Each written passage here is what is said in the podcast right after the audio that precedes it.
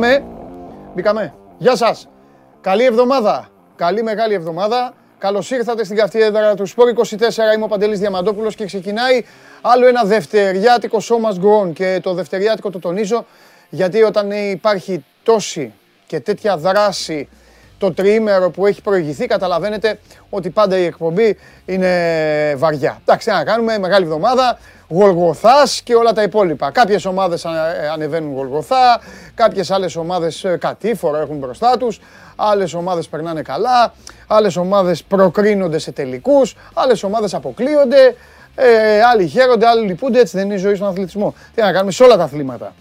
Ε, φοβερή δράση για όλα, ε, για, σε όλα τα μέτωπα και όρεξη να έχετε να ασχολείστε. Λοιπόν, έχουν γίνει πάρα πολλά, θα προσπαθήσω σήμερα να τα προλάβω όλα, αλλά και να τους δώσω και το χρόνο που τους αξίζει. Δεν θέλω να κάνουμε καμία ξεπέτα. Η κατάσταση έχει αρχίσει και γίνεται πάρα πολύ σοβαρή σε κάποια μέτωπα. Κάπου αλλού που χτυπάγανε κουδούνια και καμπανάκια πλέον οι καμπάνες ε, είναι τεράστιες και χτυπάνε και πρέπει να δούμε αν τις ακούει και κανείς.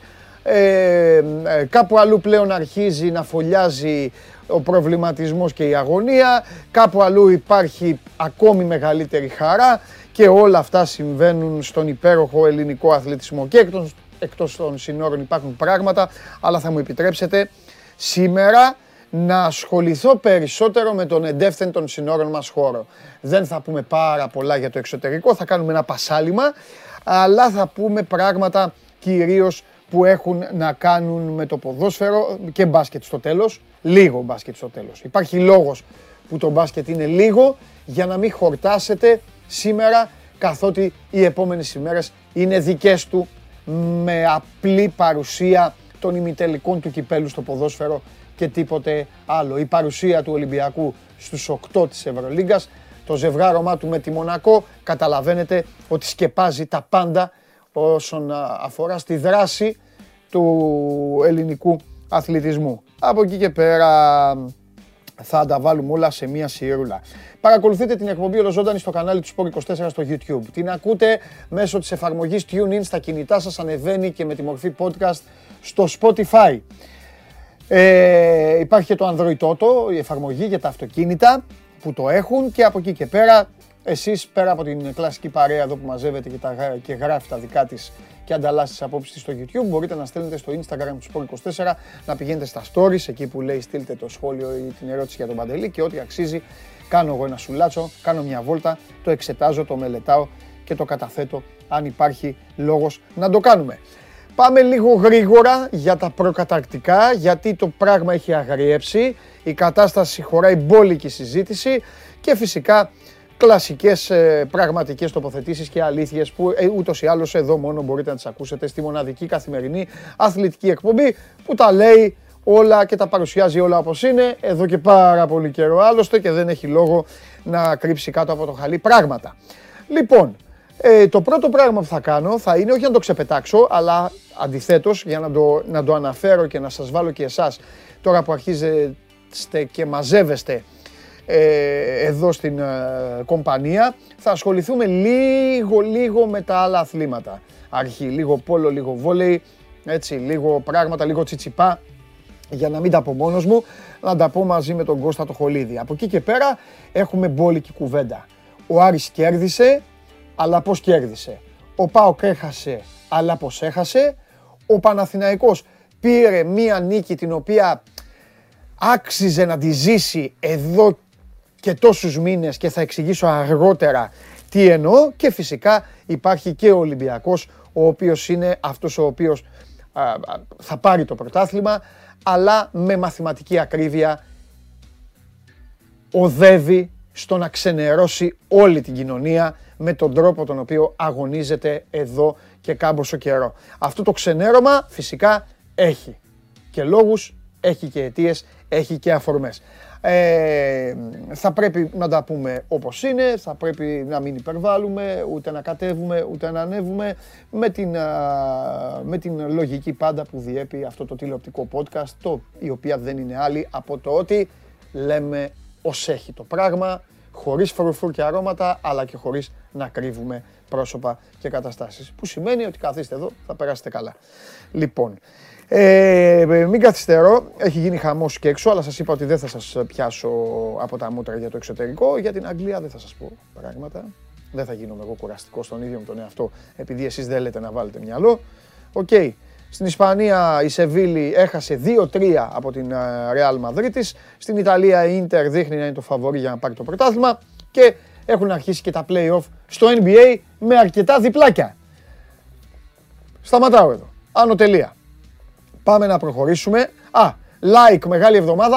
Έξω είναι ο Χρήστος και σας περιμένει. Αν εσείς πιάσετε την 500 να μου τρυπήσετε τη μύτη. Μόνο αυτό έχω να σας πω σήμερα. Κάθε μέρα θα λέω και μια διαφορετική ατάκα. Καταλαβαίνω ότι σας έχω ρεζιλέψει, σας έχω ξεφτυλίσει, σας έχω κρεμάσει στα μανταλάκια τα εσώρουχά σας. Καταλαβαίνω ότι είναι δύσκολες οι συνθήκες και ε, ε, ε, έχετε ποτιστεί πλέον με την ήττα απέναντί μου και γι' αυτό ξέρετε πότε χαίρομαι. Χαίρομαι πραγματικά που όταν παίρνετε μία νίκη την, το δίμηνο, όπως έγινε πριν μια εβδομάδα, πότε έγινε πριν 10 μέρες τελευταία φορά, ξεσαλώνετε και πανηγυρίζετε και μου λέτε μεγάλη μπουκιά φάε, μεγάλα λόγια μην μπει και όλες αυτές τις ωραίες λαϊκές θυμοσοφίες. Ακούστε να δείτε, καλές μου φίλες και καλοί μου φίλοι. Στο συγκεκριμένο θέμα δεν μπορείτε να με κερδίσετε. Είναι ένα παιχνίδι το οποίο ξεκίνησε ανάμεσά μας, με εμένα και με εσάς, εδώ και πάρα μα πάρα πολύ καιρό. Και αν μη τι άλλο, επειδή σας θέλω και γυμνασμένους και προπονημένους και ειλικρινείς και φιλότιμους και με την αξιοπρέπεια την αγωνιστική, δεν είναι κακό να μου στείλετε τώρα στο YouTube και να δω την παραδοχή σας ότι ναι, Παντελή, έχεις δίκιο, μας έχεις διαλύσει. Πραγματικά, αν το κάνετε αυτό, ίσως μέσα στη Μεγάλη Εβδομάδα να σας κάνω και ένα δώρο να τον φέρω μέσα από τον Χρήστο να πει ένα ωραίο ανέκδοτο. Πρώτα απ' όλα, ε, είναι, είναι ντροπή αυτό που έχετε κάνει, να σας πω τι. Πέταγε τούβλα και εσείς τον στηρίζατε. Και την, την τελευταία εποχή που έχει βελτιωθεί, τον τελευταίο καιρό που έχει βελτιωθεί και είναι καλός, του έχετε γυρίσει την πλάτη. Αυτό τα λέει όλα. Πάμε στον Κώστα.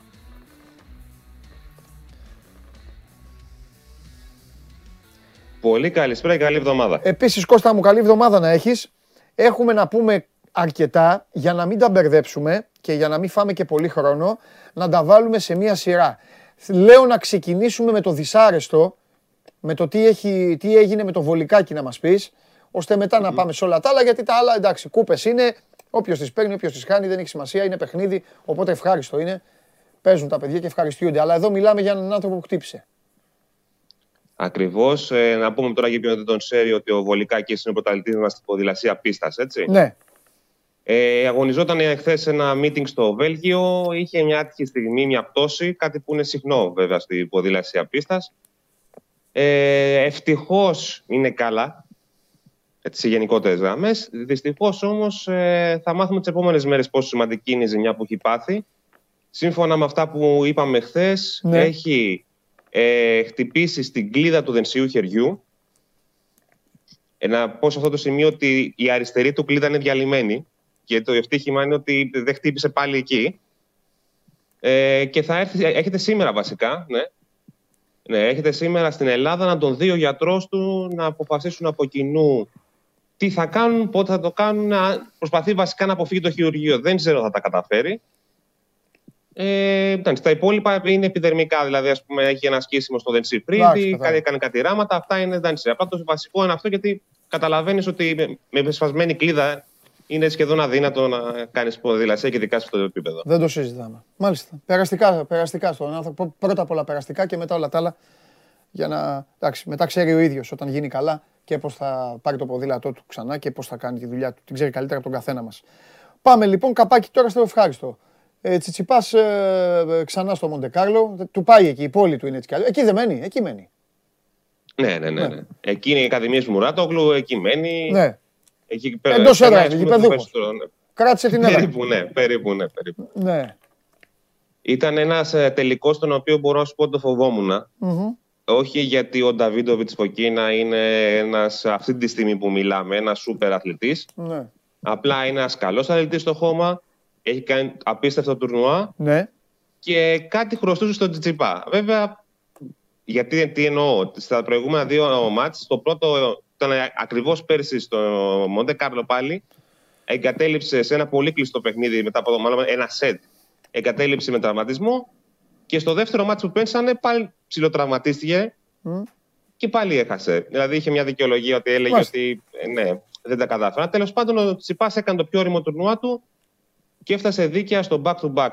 το, αυτό πρέπει να κρατήσει είναι στο πώς διαχειρίστηκε όλο το τουρνουά.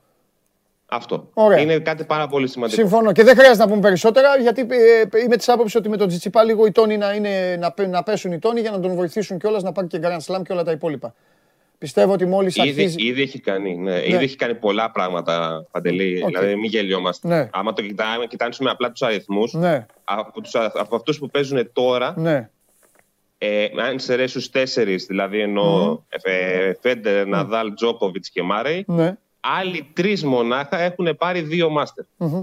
Ωραία. Τουλάχιστον δύο, να το πω απλά. Okay. Λοιπόν, διάλεξε. Βόλεϊ ή πόλο; Ό,τι πεις εσύ. Πάμε πόλο και να κλείσουμε με το βόλεϊ που, που είναι και, που είναι και μαθηματικά. Από ό,τι κατάλαβα θα πρέπει να με εξετάσεις. Ωραία. Αυτό. Ωραία. Πόλο. Ε, να σου πω τώρα, ε, θα ξεκινήσω λίγο αγριεμένα, λίγο σκληρά. Ε, πήρε το κύπελο Ολυμπιακός στους άνδρες. 9-8. Ναι, 9-8 προηγήθηκε 9-3. Ναι, δεν πιστεύω ότι του χρήσωσε ε, κανένα χάπι, ε. Ε, το όχι, αλλά άμα το είχαν θα έχει ακόμα μεγαλύτερα προβλήματα. Καλά, ναι, εντάξει. Επειδή δεν, επειδή δεν μιλήσαμε, ρε παιδάκι μου, μετά, την, μετά, μετά το... Με ποιον έπαιζε; Με τη, με τη Φερέτς Βάρος. Με Ούγγρους, με τους Ούγγρους, ναι. Ε, τι πρόβλημα έχει ο Ολυμπιακός, ρε Κωστά. Ο Ολυμπιακός πρώτα απ' όλα ήταν άτυχος. Α. Τι εννοώ με αυτό; Ναι. Ότι είχε ε, πάρα πολλούς τραυματισμούς, χτυπήθηκε από κορονοϊό και από την ε, γρήπη που κυκλοφορούσε. Είχαμε τέτοια θέματα. Δηλαδή, ουσιαστικά κάνανε ελάχιστες προπονήσεις όλοι, όλοι μαζί. Ναι. Από εκεί και πέρα, ναι. Ε, πιστεύω ότι ε, είχε κάποια θέματα, έχει κάποια θέματα στο, στη, όχι στη χημεία. Ναι. Κάτι του λείπει, να το πούμε ναι. απλά. Κάτι του λείπει σε σχέση με τα προηγούμενα χρόνια. Ναι. βέβαια, ε, σε αυτό το σημείο να πούμε ότι και η δήλωση ναι. που έγινε από τον coach μετά από τον αγώνα με τη Φέρετς Βάρος ε, ήταν λίγο τραβηγμένη. Δηλαδή ότι δεν αν ξέρουν από αθλητισμό, λέγανε ότι ο Ολυμπιακός είναι ένα από τα φαβορή να, πάει, να πάρει τη, ναι. το Champions League στο πόλο. Ναι. ναι. Δηλαδή, όταν έχει μια ομάδα ένσημοι παίχτες βασικούς της ελληνική ομάδας που πήραν το ασημένιο μετάλλιο στους Ολυμπιακούς Αγώνες. Και η ναι. του είναι ο Φιλίπποβιτς, ο Μπούσκε και ο τερματοφύλακας ναι. Εθνική Προεδρία, έχει πολύ στο μυαλό μου. Ε, ο Μπίγιατς, ορίστε, ναι. θυμήθηκα. Ε, δεν γίνεται να μην τους βάλεις μέσα στα φαβορή να πάρουν ναι. το Champions League. Δηλαδή, για όνομα του Θεού. Κατάλαβα. Δηλαδή, είναι σαν να λες στο ποδόσφαιρο ότι η Manchester City και η Liverpool δεν είναι μέσα στα φαβορή να φτάσουν ε, μέχρι το τελικό. Κατανοητό. Το κατανοητό. Εντάξει, εντάξει, δηλαδή... νομίζω ότι το έχουν πάρει. Ναι, από ότι... Δίκιο έχεις. Δίκιο έχεις. Λάθος. Ε, ναι, λάθος εκτίμηση. Λάθος. Ε. Θα προτιμούσα να άκουγα, okay, αποτύχαμε, ναι, παρά αυτό. αυτό. Έχεις δίκιο. Όχι, να πει, να πει και αυτό που είπε, ότι είχαμε πάρα πολλά προβλήματα mm. και ότι στο δεύτερο ειδικά γύρο, mm. δηλαδή μετά τα Χριστούγεννα και μετά, ναι. είχαν κάνει ελάχιστες προπονήσεις μαζί. Ναι, okay. Που είναι μεγάλη αλήθεια Εντάξει. και είναι μεγάλο ελαφρυντικό. Δηλαδή δεν είναι. Λοιπόν, τι έγινε τώρα στα κύπελα; Ε, στις γυναίκες ο Ολυμπιακός ε, όσο εύκολα δίνει το τελικό σκορ πήρε, γιατί για μένα στις γυναίκες είναι μεγαλύτερη διαφορά το από ότι είναι στους άντρες από τις άλλες ομάδες. Μάλιστα. Γιατί και η Βουλιαγμένη ναι. έχει πολύ καλή ομάδα στο, ναι. στο πόλο ανδρών. Ναι. Στις γυναίκες νίκησε στον ημιτελικό τον, ε, τον εθνικό. Η Λιφάδα το πάλεψε για ένα οκτάλεπτο. Μετά ναι. ο Ολυμπιακός έπαιξε την άμυνά του και κατάφερε να σε φύγει κανένα επιμέρους 5-1 στη δεύτερη περίοδο. Mm. Κατάφερε να σε φύγει και εκεί πέρα ουσιαστικά τελείωσε το πράγμα. Δηλαδή δεν γινόταν, δεν γινόταν η, βουλιαγμένη, η, συγγνώμη, γλυφάδα να γυρίσει το σκορ. Ναι. Και έτσι το τελικό σκορ το 14-7 ήρθε φυσιολογικά. Τέλεια. Στους άντρες, να πούμε, λοιπόν. γιατί να το τελειώσω, ε, ότι από 9-3 δέχτηκε αποβολή χωρίς αντικατάσταση στο τέλος ο Γεννή Δουνιά. Τέσσερα λεπτά με παίχτη λιγότερο Ολυμπιακός και έτσι κατάφερε βουλιαγμένη και το μάζεψε πήγε στο 9-8 και θα μπορούσε να στείλει και το μάτι στην παράταση και στα πέναλτι. Είχε τελευταία ευκαιρία στο, στο τέλος. Για έκανε το 9-9. Δηλαδή έκανε ένα 5-0. Ουσιαστικά, ναι. Έκανε, στη φάση okay. της αποβολής έκανε το, το μείωση του αρχικά στο σκορ και μετά το... Ε, εντάξει, λοιπόν, πάμε και, πάμε και στο βόλεϊ. Ποιος θα πάρει τώρα το πρωτάθλημα; Έκανε δώρο ο Πάοκ στον Παναθηναϊκό, δηλαδή που πήρε το σετ το δεύτερο; Ε, μεγάλο δώρο. Α. Και του επέστρεψε αυτό που, δεν, που έκανε στον Ολυμπιακό στις γυναίκες. Στις γυναίκες, τελευταία αγωνιστική, ο ΠΑΟΚ νίκησε τον Παναθηναϊκό και έδωσε την πρώτη θέση στην κανονική περίοδο στον Ολυμπιακό. Okay. ναι. Τώρα στους άντρες, με αυτόν τον βαθμό που πήρε, ναι. ουσιαστικά ε, έδωσε το τεράστιο πλεονέκτημα της ισοβαθμίας, της πιθανής ισοβαθμίας στον Παναθηναϊκό. Περίμενε τώρα. Τι εννοώ; Οπότε δηλαδή, κάτσε, αφού εδώ ε. έχω μια βαθμολογία που μου έχει δώσει ο Γιώργος και είναι στους mm-hmm. τρεις βαθμούς. Ναι, και μένουν δύο αγωνιστικές. Α, είναι δύο αγωνιστικές. Ακόμα, ναι. Δηλαδή, κοίταξε, Λοιπόν. ο Ολυμπιακός οπότε, επειδή παίζουν Ολυμπιακός Παναθηναϊκός και να κερδίσει 3-0 ή 3-1 δεν του φτάνει. Πρέπει να κερδίσει 3-0 Ναι. και αν θέλει να έχει την, ε, την ισοβαθμία με το Παναθηναϊκό, να σε περάσει τη διαφορά πόντων α, του, του, του ματς του πρώτου γύρου της Β' φάσης. Ο Παναθηναϊκός τότε είχε επικρατήσει 3-0 και είχε διαφορά πόντων, αν θυμάμαι καλά, 20 είναι. Τώρα δεν τα έχω πρόχειρα, απλά στα, στα αναφέρω. Α, κατάλαβα. Πρέπει δηλαδή ο Ολυμπιακός να νικήσει με μεγαλύτερη διαφορά. Δηλαδή Ναι. ο Παναθηναϊκός χοντρικά, να σου το πω, δεν πρέπει να πάρει 17 πόντους σε αυτά τα τρία σετ. Οκ, Αν διαφο- πάρει δεκα- διαφορετικά 17, ποια είναι η τελευταία, με ποιον παίζουν στο τέλος; Στο τέλος, ο Παναθηναϊκός παίζει εντός έδρας με τον κακό του δαίμονα, όπως τον έχουμε αποκαλέσει Α. πολλές φορές Φοίνικα Σύρου. Ο οποίος σε ένα ακραίο σενάριο έχει και αυτός πιθανότητες. Μάλιστα. Αλλά ας μην το αναλύσουμε γιατί τώρα ε, θα πάρουμε πολλή ώρα. Όχι, όχι, δεν χρειάζεται Ε, γιατί έχουμε και ποδόσφαιρα την να ίδια πούμε. ώρα, ναι. ναι, ακριβώς. Ναι, και την ίδια ώρα ο Ολυμπιακός παίζει εκτός έδρας με την Κυφυσιά. Με απλά λόγια, ο Παναθηναϊκός ακόμα και με δύο είτε 3-2 παίρνει το πρωτάθλημα. Δηλαδή ουσιαστικά θέλει δύο σετ στο μάτς ε, του Ρέντι και άλλα δύο σετ τη τελευταία αγωνιστική με το, με το Φίνικα. Μάλιστα. Οκ. Ωραία. Καλά κάνεις και το λες αυτό, για, για να ξέρουμε μετά θα τα ξαναμιλήσουμε να είμαστε, να, ειμ- να είμαστε έτοιμοι για να τα πούμε. Μεγάλη Παρασκευή, Μεγάλη Παρασκευή, θα τα πούμε Μεγάλη Παρασκευή. Θα έχει γίνει ματς. Ε, ναι. Τώρα. Ναι, ναι, Τέλεια. ε, θα είμαστε. Εντάξει Κωστάρα μου, έγινε.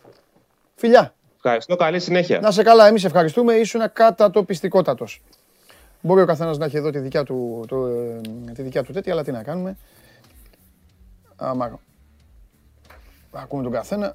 Λοιπόν, πάμε στο Πολ. Τι έχετε βάλει σήμερα; Σωστό. Γιατί πήγε ο Πογέτης ο Κλεάνθης Βικελίδης. Α, του είπαν θα έχει Έλληνες, ξέχασαν να του πούν και το υπόλοιπο. Β, Λεωφόρο ήθελε να πάει, απλά μπερδεύτηκε. Γ, δικαιώθηκε, το μάτς έγινε πέντε φορές Ουρουγουάη. Για όσους δεν γνωρίζουν sport24.gr, κάθετος vote. Για όσους δεν το γνωρίζουν, ο Γουστάβο Πογέτ βρέθηκε χθες στο Κλεάνθης Βικελίδης. Είδε έναν Έλληνα να παίζει, τον α, Αλέξανδρο Πασχαλάκη. Στον πάγκο ε, η μία ομάδα είχε το Δελιζήσι, τον Σιαμπάνη και, πες το Γιώργο, και τον, ου, και τον Μάνο και οι άλλοι, ρε Γιώργο, τον είπα, το αυτί μου. Το Δελιζήσι, το Σιαμπάνη και το Μάνο και, ε, καλά, ρε Σοζοντά, εσύ εκεί πέρα τι κάνεις, αφού κάθεσαι που κάθεσαι, ε, άκουγε τον. Λοιπόν, και οι άλλοι είχε τον Τζιγάρα. Οπότε ο Πογέτ πήγε και είδε μάτς Ουρουάη. Πλακωθήκαν εκεί, σταματάγανε, κάνανε, ράνανε. Λόγω της ανάγκης της εκπομπής και λόγω του ότι ε, έχουμε πράγματα αρκετά να πούμε, ο Γουλής και ο Χριστοφιδέλης δεν θα βγουν μαζί. Δεν θα το πάρουμε μαζί το ντέρμπι των αιωνίων, θα βγουν ξεχωριστά γιατί ε, όταν θέλω εγώ, εντάξει, θα βγουν ξεχωριστά όταν ε, θελήσουμε να συζητήσουμε μαζί τους και όταν πρέπει να συζητήσουμε και όταν μπορούν. Υπάρχουν και πράγματα, ξέρετε, που δεν ε, άπτονται στη δική σας ε, τέτοια και μπράβο στον Πανάγο για αυτό που κάνει μέχρι τώρα. Συγχαρητήρια. Οπότε συνεχίζουμε. Ε, τα παιδιά από Θεσσαλονίκη μαζί θα βγουν. Συνεχίζουμε με τα δικά μας γούστα και πάμε να μιλήσουμε για αυτό που θέλουμε εμείς τώρα. Και αυτό που θέλουμε εμείς τώρα να μιλήσουμε είναι η ΑΕΚ.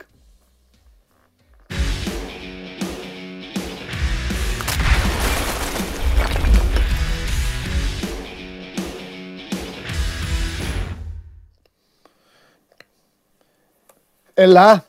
Έλα, Παντελή. Λοιπόν. Ου, Βαγγελάρα.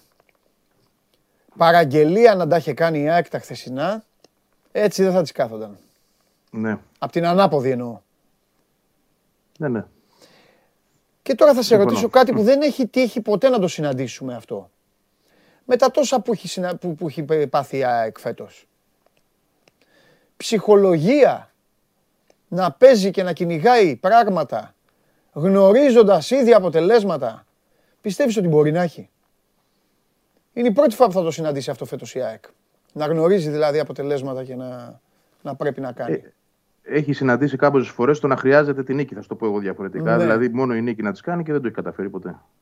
ναι, Πέραν, πέραν, τελευταία φορά που θυμάμαι ότι το κατάφερε, ναι. και ήταν, ήταν και ουσιαστική φορά όμως, έτσι. Και πραγματικά δηλαδή έκανε τη διαφορά. Ήταν πέρσι στα playoff, όταν πήγε να παίξει με τον Παναθηναϊκό το εισιτήριο στη λεωφόρο. ναι.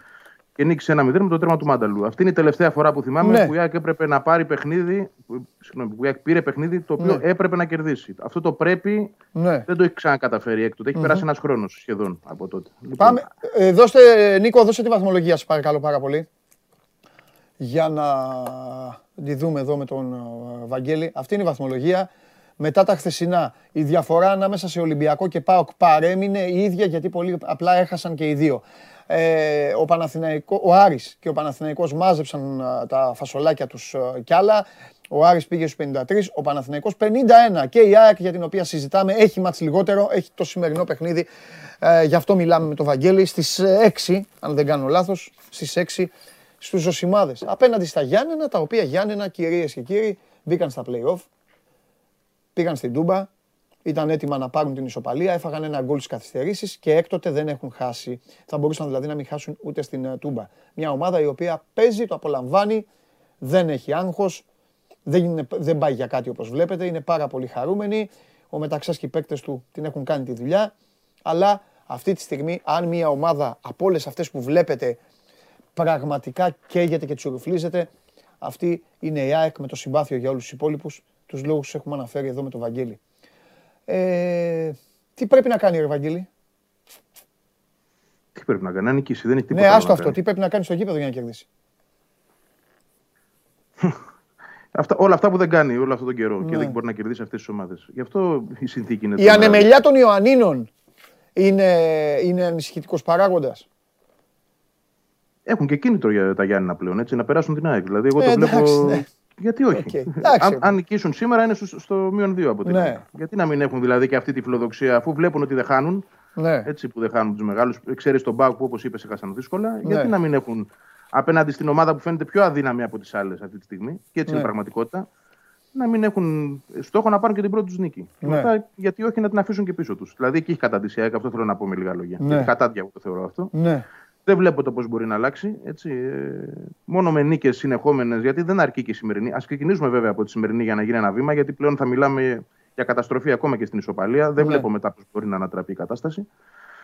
Ε, ας, ας δούμε τι θα κάνει σήμερα και αύριο έχουμε να συζητήσουμε πάρα πολλά επ' αυτού. Και το αν υπάρχει ε, ζωντανή ακόμα η ελπίδα για να βγει στην Ευρώπη. Γιατί ε, Παντελή και με την ισοπαλία τι καταφέρνει να μειώσει τη διαφορά από τον Άρη στους 4, σαν να λέμε το ξεχνάει να περάσει τον Άρη, έχοντας μάτς και εκτός έδρας απέναντί του.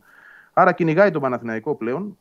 Ε, γιατί όμως για να τον προσπεράσει ε, και να έχει στην άκρη του κεφαλιού της ότι μπορεί να πάρει το κύπελο Παναθηναϊκός και πάλι να μείνει εκτός Ευρώπης. Έτσι όπως τα έκανε, α πορευτεί. Νομίζω ότι επιβεβαιώνεται αυτό που λέγαμε στο ξεκίνημα των playoff, ότι η ΑΕΚ αυτή τη στιγμή, παρότι ήταν μπροστά στη βαθμολογία, είχε την πιο δύσκολη αποστολή από όλους, λόγω ότι το ότι δεν είναι ομάδα, δεν της βγαίνει ε, τίποτα στον αγωνιστικό χώρο. Έτσι. Μία αναλαμπή που είδαμε στο παιχνίδι με τον Ολυμπιακό, θεωρώ ότι και αυτή κακώς ερμηνεύτηκε από τον ίδιο τον οργανισμό. Δηλαδή, λάθος το πήραν όλο αυτό. Αντί Δηλαδή; να κάτσουν να δουν περισσότερα πράγματα από αυτή την, την υπόθεση, πίστεψαν ότι έχουν λύσει όλα τα προβλήματά τους. Ενώ δεν ήταν έτσι. Εντάξει, ήταν μια καλή εμφάνιση, ωραία. Ε, πέραν της καλής εμφάνισης όμως, έπρεπε να δουν ότι και ο, ο Λεραμπή έχασε τέσσερις ευκαιρίες που συνήθως δεν χάνει. Άρα και αυτό έπρεπε να είναι ένα κομμάτι προβληματισμού. Ε, ναι, μεν ήταν καλή, αλλά βοήθησαν και συγκυρίες. Ε, θεωρώ ότι μέσα στα αποδητήρια πίστεψαν ότι μετά από αυτό το μάτς εντάξει, την έχουμε βρει την άκρη και τώρα είναι πιο βατή η κατάσταση, πιο εύκολα για μας. Ήρθε κατραπακή από τον Άρη. Ήρθαν και τα χθεσινά αποτελέσματα που τώρα πλέον έχουν ε, βάλει την ΑΕΚ για τα καλά στον τοίχο. Είναι και η ψυχολογία στη μέση. Ε, και πάει, πάει να παίξει ένα παιχνίδι στο οποίο πραγματικά δεν υπάρχει γυρισμός. Ε, Χωρίς νίκη θεωρώ ότι απειροελάχιστες πλέον οι ελπίδες για Ευρώπη. Να το συζητάμε. Ναι. Παρότι υπάρχουν πέντε μάτς, έτσι. Είναι, είναι το γεγονός επίσης ότι έρχονται μετά πέντε μάτς απέναντι σε όλους που η ΑΕΚ δεν έχει κερδίσει μέσα στο 22. Ούτε Ναι. τον Μπάς έχει κερδίσει. Και όχι μόνο αυτό, Αν δεν κερδίσει και σήμερα εννοώ. όχι μόνο αυτό, ε, πλέον η κατάσταση έτσι όπως έχει γίνει, δεν υπάρχουν, ε, δηλαδή δεν υπάρχει μάτς να πεις ότι εντάξει μωρέ αυτός μήπως είναι, μήπως ε, συσσαγωγικά, μήπως είναι και λίγο μεθυσμένος, λίγο ευτυχισμένος, καταλαβες; Ο Άρης καίγεται μαζί σου, ο Παναθηναϊκός καίγεται μαζί σου, Εννοείται. ναι. ο Ολυμπιακός ξαφνικά καταλαβαίνεις ότι τσουρουφλίζεται γιατί είναι σε μια κατάσταση στην οποία πλέον έχει ξενερώσει το σύμπαν και υπάρχει και ένας ΠΑΟΚ τον οποίο εντάξει η ΑΕΚ δεν μπορεί να, ε, έτσι δεν μπορεί να διαφημίσει η ΑΕΚ ότι ε, απέναντί του τα βγάζει και πέρα.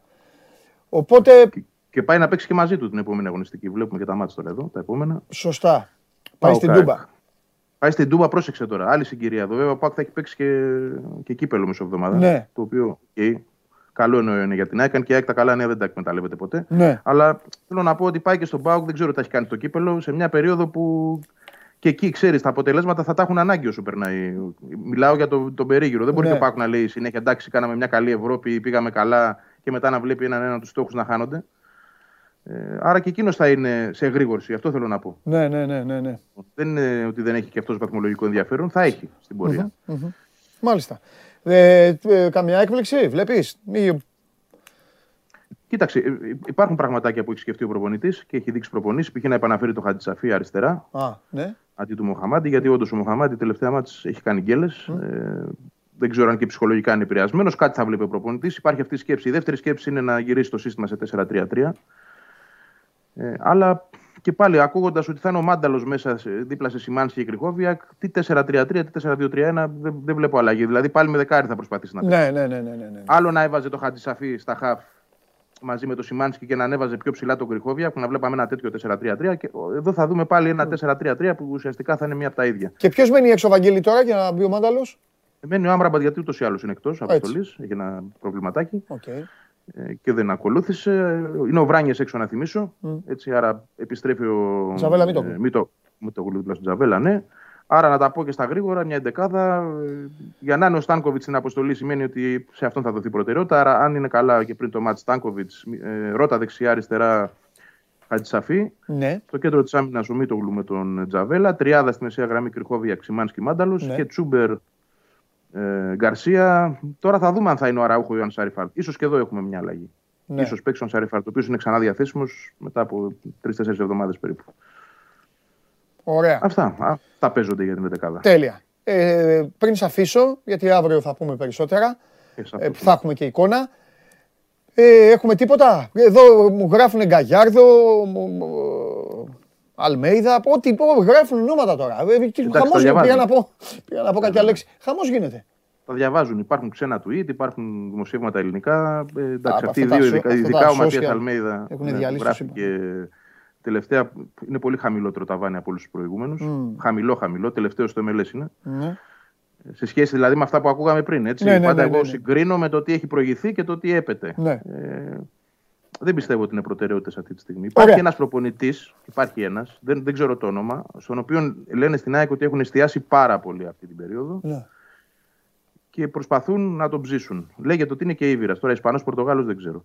Λοιπόν, ε, ψάχνοντας. Τέλειο. Είμαστε στη φάση του ψάξηματο. Ωραία, το κρατάμε αυτό. Ναι. Από αυτούς που Παραμένει λέγαμε, ο- πες μου κάτι, Ναι. από αυτούς που λέγαμε τώρα την προηγούμενη εβδομάδα που κάναμε και τις αναλυσούλες τους και αυτά, ε, πού, ε, πού, πού βρίσκονται, σε, πέσανε, ανεβήκανε στα ίδια; Ο Πελεγκρίνο έφυγε από τη μέση γιατί ο ίδιος ζήτησε να μιλήσει το Γενάρη. Οκ. Ε, συγγνώμη, τον Ιούνιο. Μπερδεύτηκα. συγγνώμη. μάλιστα. τον Ιούνιο. Να, είναι, είναι αυτό που σου έλεγα Παντελή την προηγούμενη φορά ότι και αυτοί οι καλοί προπονητές Ναι. δεν βιάζονται όπως βιάζεται η ΑΕΚ στην πρεμούρα της. Ναι. Είπε ο άνθρωπος ότι δεν απέρριψε. Είπε όμως ότι εγώ πριν τον Ιούνιο δεν μιλάω με ομάδες. Α, Θα αποφασίσω τότε. ναι. Παραμένει ο Σέμπιο, τη, τη Φραντζέσκο, αυτός παραμένει στο κόλπο γιατί δεν έχει δείξει τέτοια, μέχρι τώρα τουλάχιστον, επιθυμία να περιμένει. Άρα νομίζω ότι είναι μια δυνατή επιλογή, όχι από τις πρώτες αυτή τη στιγμή, ε, αλλά παραμένει μέσα στο κόλπο. Ναι. Δεν είναι ο Γκαρσιά, ε, δεν είναι ο Φερνάντος Σάντος πια. Έτσι, αυτά έχουν φύγει από τη μέση. Εκτός συγκλονιστικού απρόπτου που δεν βλέπω να υπάρχει. Μάλιστα. Εντάξει, Άρα Βαγγ- από όσους έχουμε συζητήσει, μόνο ο Ιταλός παραμένει ενεργός. Τέλεια. Βαγγέλη, αύριο. Ναι. Τα λέμε, φιλιά. Αυτά για την ΑΕΚ, η ΑΕΚ η οποία επαναλαμβάνω τώρα εγώ ε, ε, ε, πρέπει να τα κερδίσει τα Γιάννηνα γιατί θα αρχίσει μετά να σφίγγει ο κλειός όσοι στα εξήδες το καταλαβαίνετε. Από εκεί πέρα καταλαβαίνετε ότι είναι άμεση ανάγκη, δεν χρειάζεται καν να το συζητήσουμε και να, να το αναλύσουμε. Η ομάδα να μπει στο νέο της γήπεδο και να υπάρχει και η ίντριγκα και, το, και ο μαγνήτης της ε, ευρωπαϊκής συμμετοχής. Από ένα σημείο και μετά θα πρέπει να πάει περίπατο το κλασικό ελληνικό, ε, η ελληνική χαζομάρα, έλα εντάξει και Ευρώπη και που να βγούμε Ευρώπη τι θα κάνουμε. Νομίζω ότι η φετινή πορεία ε, του ΠΑΟΚ στο Europa Conference League ίσως και να έδειξε και στις άλλες ομάδες που πάνε σε αυτή τη διοργάνωση ότι καλό είναι να την ε, περπατάς, καλό είναι να πηγαίνεις σε αυτά τα μονοπάτια. Η ΑΕΚ 6 ώρα να τα βγάλει πέρα στους Ζωσιμάδες. Θα πάει απέναντι σε έναν Πας Γιάννη, να το ξαναλέω ότι πολλές φορές ίσως τον έχετε σημαδέψει στα playoff στοιχηματικά και όλες αυτές τι φορές σας έχει στείλει στον κουβά και καλά σας έχει κάνει γιατί κάθε ομάδα κοιτάζει την πάρτη της, κάθε ομάδα κοιτάζει την γούνα της. Προχωράει το σώμα Go σε μια Δευτέρα η οποία έχει πολλά πράγματα να πει, γι' αυτό και το πηγαίνω όπως το πηγαίνω. Σας παρακαλώ πολύ, περισσότεροι είστε πιστοί καθημερινά ε, καθαρίστε μόνοι σας ορισμένους που εμφανίζονται και λένε πείτε τώρα το ένα, πείτε τώρα το άλλο. Σας το λέω κάθε μέρα την ώρα της ε, χαλάρωσης. Δεν χρειάζεται. Αμαρτία είναι ορισμένοι μπορεί να είναι και σοβαροί άνθρωποι και ο Πανάγος να τους στέλνει αδιάβαστους και καλά τους κάνει. Αλλά εδώ είπαμε, ε, πώς το έλεγε το. Πώς το έλεγε το, το κομματικό, ποιο κόμμα ήταν που έλεγε δίκαιο είναι το δίκαιο του, του εργάτη, έτσι λέγανε. Πώς το λέγανε, ρε παιδιά, εσείς πώς το και κομματικοποιημένοι. Εδώ δίκαιο είναι το δίκαιο το δικό μου. Όπω, τι είπα. Προχωράμε. Έχει γίνει ένα παιχνίδι στο Βικελίδη, το οποίο το παρακολουθήσαμε, το είδαμε. Θέλω να πιστεύω ότι το είδατε κι εσείς. Αλλά και να μην το είδατε δεν με ενδιαφέρει. Εγώ το έχω δει, έχω πάρα πολλά να πω και στους δύο που θα εμφανιστούν. Ένα παιχνίδι το οποίο είχε πιο χαμηλό θόρυβο τελικά από αυτό του Παναθηναϊκού με τον Ολυμπιακό, γιατί το Παναθηναϊκός Ολυμπιακός ξανά γίνε ντέρμπι από τα παλιά, μόνο και μόνο επειδή κέρδισε ο Παναθηναϊκός. Αυτό είναι μια λάθος βέβαια οπτική. Έχουμε αρκετά να πούμε για το μάτς των Νεωνίων όταν θα έρθει η ώρα τους. Μπράβο στον Γιώργο Αγγέλου, ο οποίος μέσα σε δύο, τέσσερις, έξι, μέσα σε επτά λέξεις έγραψε ακριβώς πως έχει η πραγματικότητα. Γιώργο Αγγέλου, είσαι γίγαντας. Πάμε στην επανομή και στη Θεσσαλονίκη.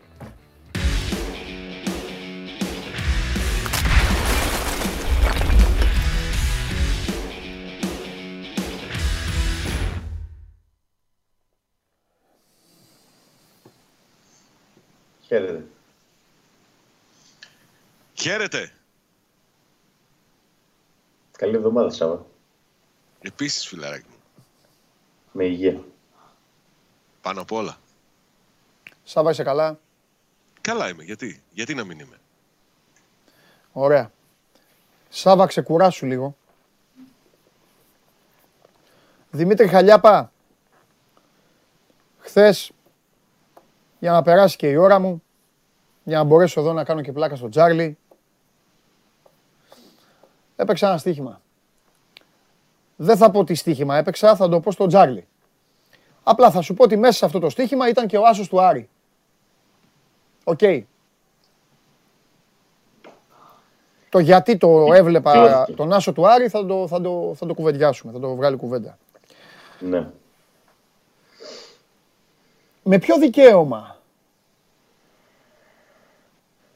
ο Μπούργος Έχω διαβάσει σήμερα και ένα κείμενο, μάλλον τον τίτλο είδα του Οικονομίδης στου 24, δεν το άνοιξα καν. Ε, το κείμενο ίσως επηρεασμένος από το, από το χθεσινό παιχνίδι και από τη δική μου ποδοσφαιρική φιλοσοφία. Με ποιο δικαίωμα ο Μπούργος είχε ένα βικελίδι στα κάγκελα; Ποδοσφαιριστές οι οποίοι φώναζε λίγο να έβλεπε τα κοντινά, τα κοντινά που έδειχναν οι κάμερες, φώναζε η γλώσσα του σώματός τους ότι είχαν μπει για να κερδίσουν. Τέλος. Την ίδια ώρα ήταν ένας αντίπαλος όπως τον περιγράψαμε την Παρασκευή. Ακριβώς όπως τον περιγράψαμε. Θέλω πάρα πολύ να μάθω το λόγο για τον οποίο ο Μπούργος μετά το 55 βρέθηκε να παίζει κάποια στιγμή ακόμη και με παίκτη παραπάνω και γύρισε όλο τον Άρη πίσω. Αν κάποιος άνοιγε την τηλεόραση στο 70 θα πίστευε ότι ο Πάοκ έχει 17 ποδοσφαιριστές και ο Άρης έχει 8, 8 μέσα στο γήπεδο. Αλήθεια Μπορείς να μου πεις αυτό το πράγμα γιατί έχει γίνει; Θέλω να πω γιατί μια μεγάλη νίκη, μια σημαντική νίκη βαθμολογική η οποία έτσι είναι και δεν διαγράφεται.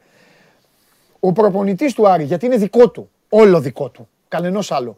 Ο προπονητής του Άρη την έκανε ψυχοπλακωτική, την έκανε καρδιακή, την έκανε όλο αυτό το πράγμα. Μήπως έχει να κάνει, να τον δικαιολογήσουμε κιόλας.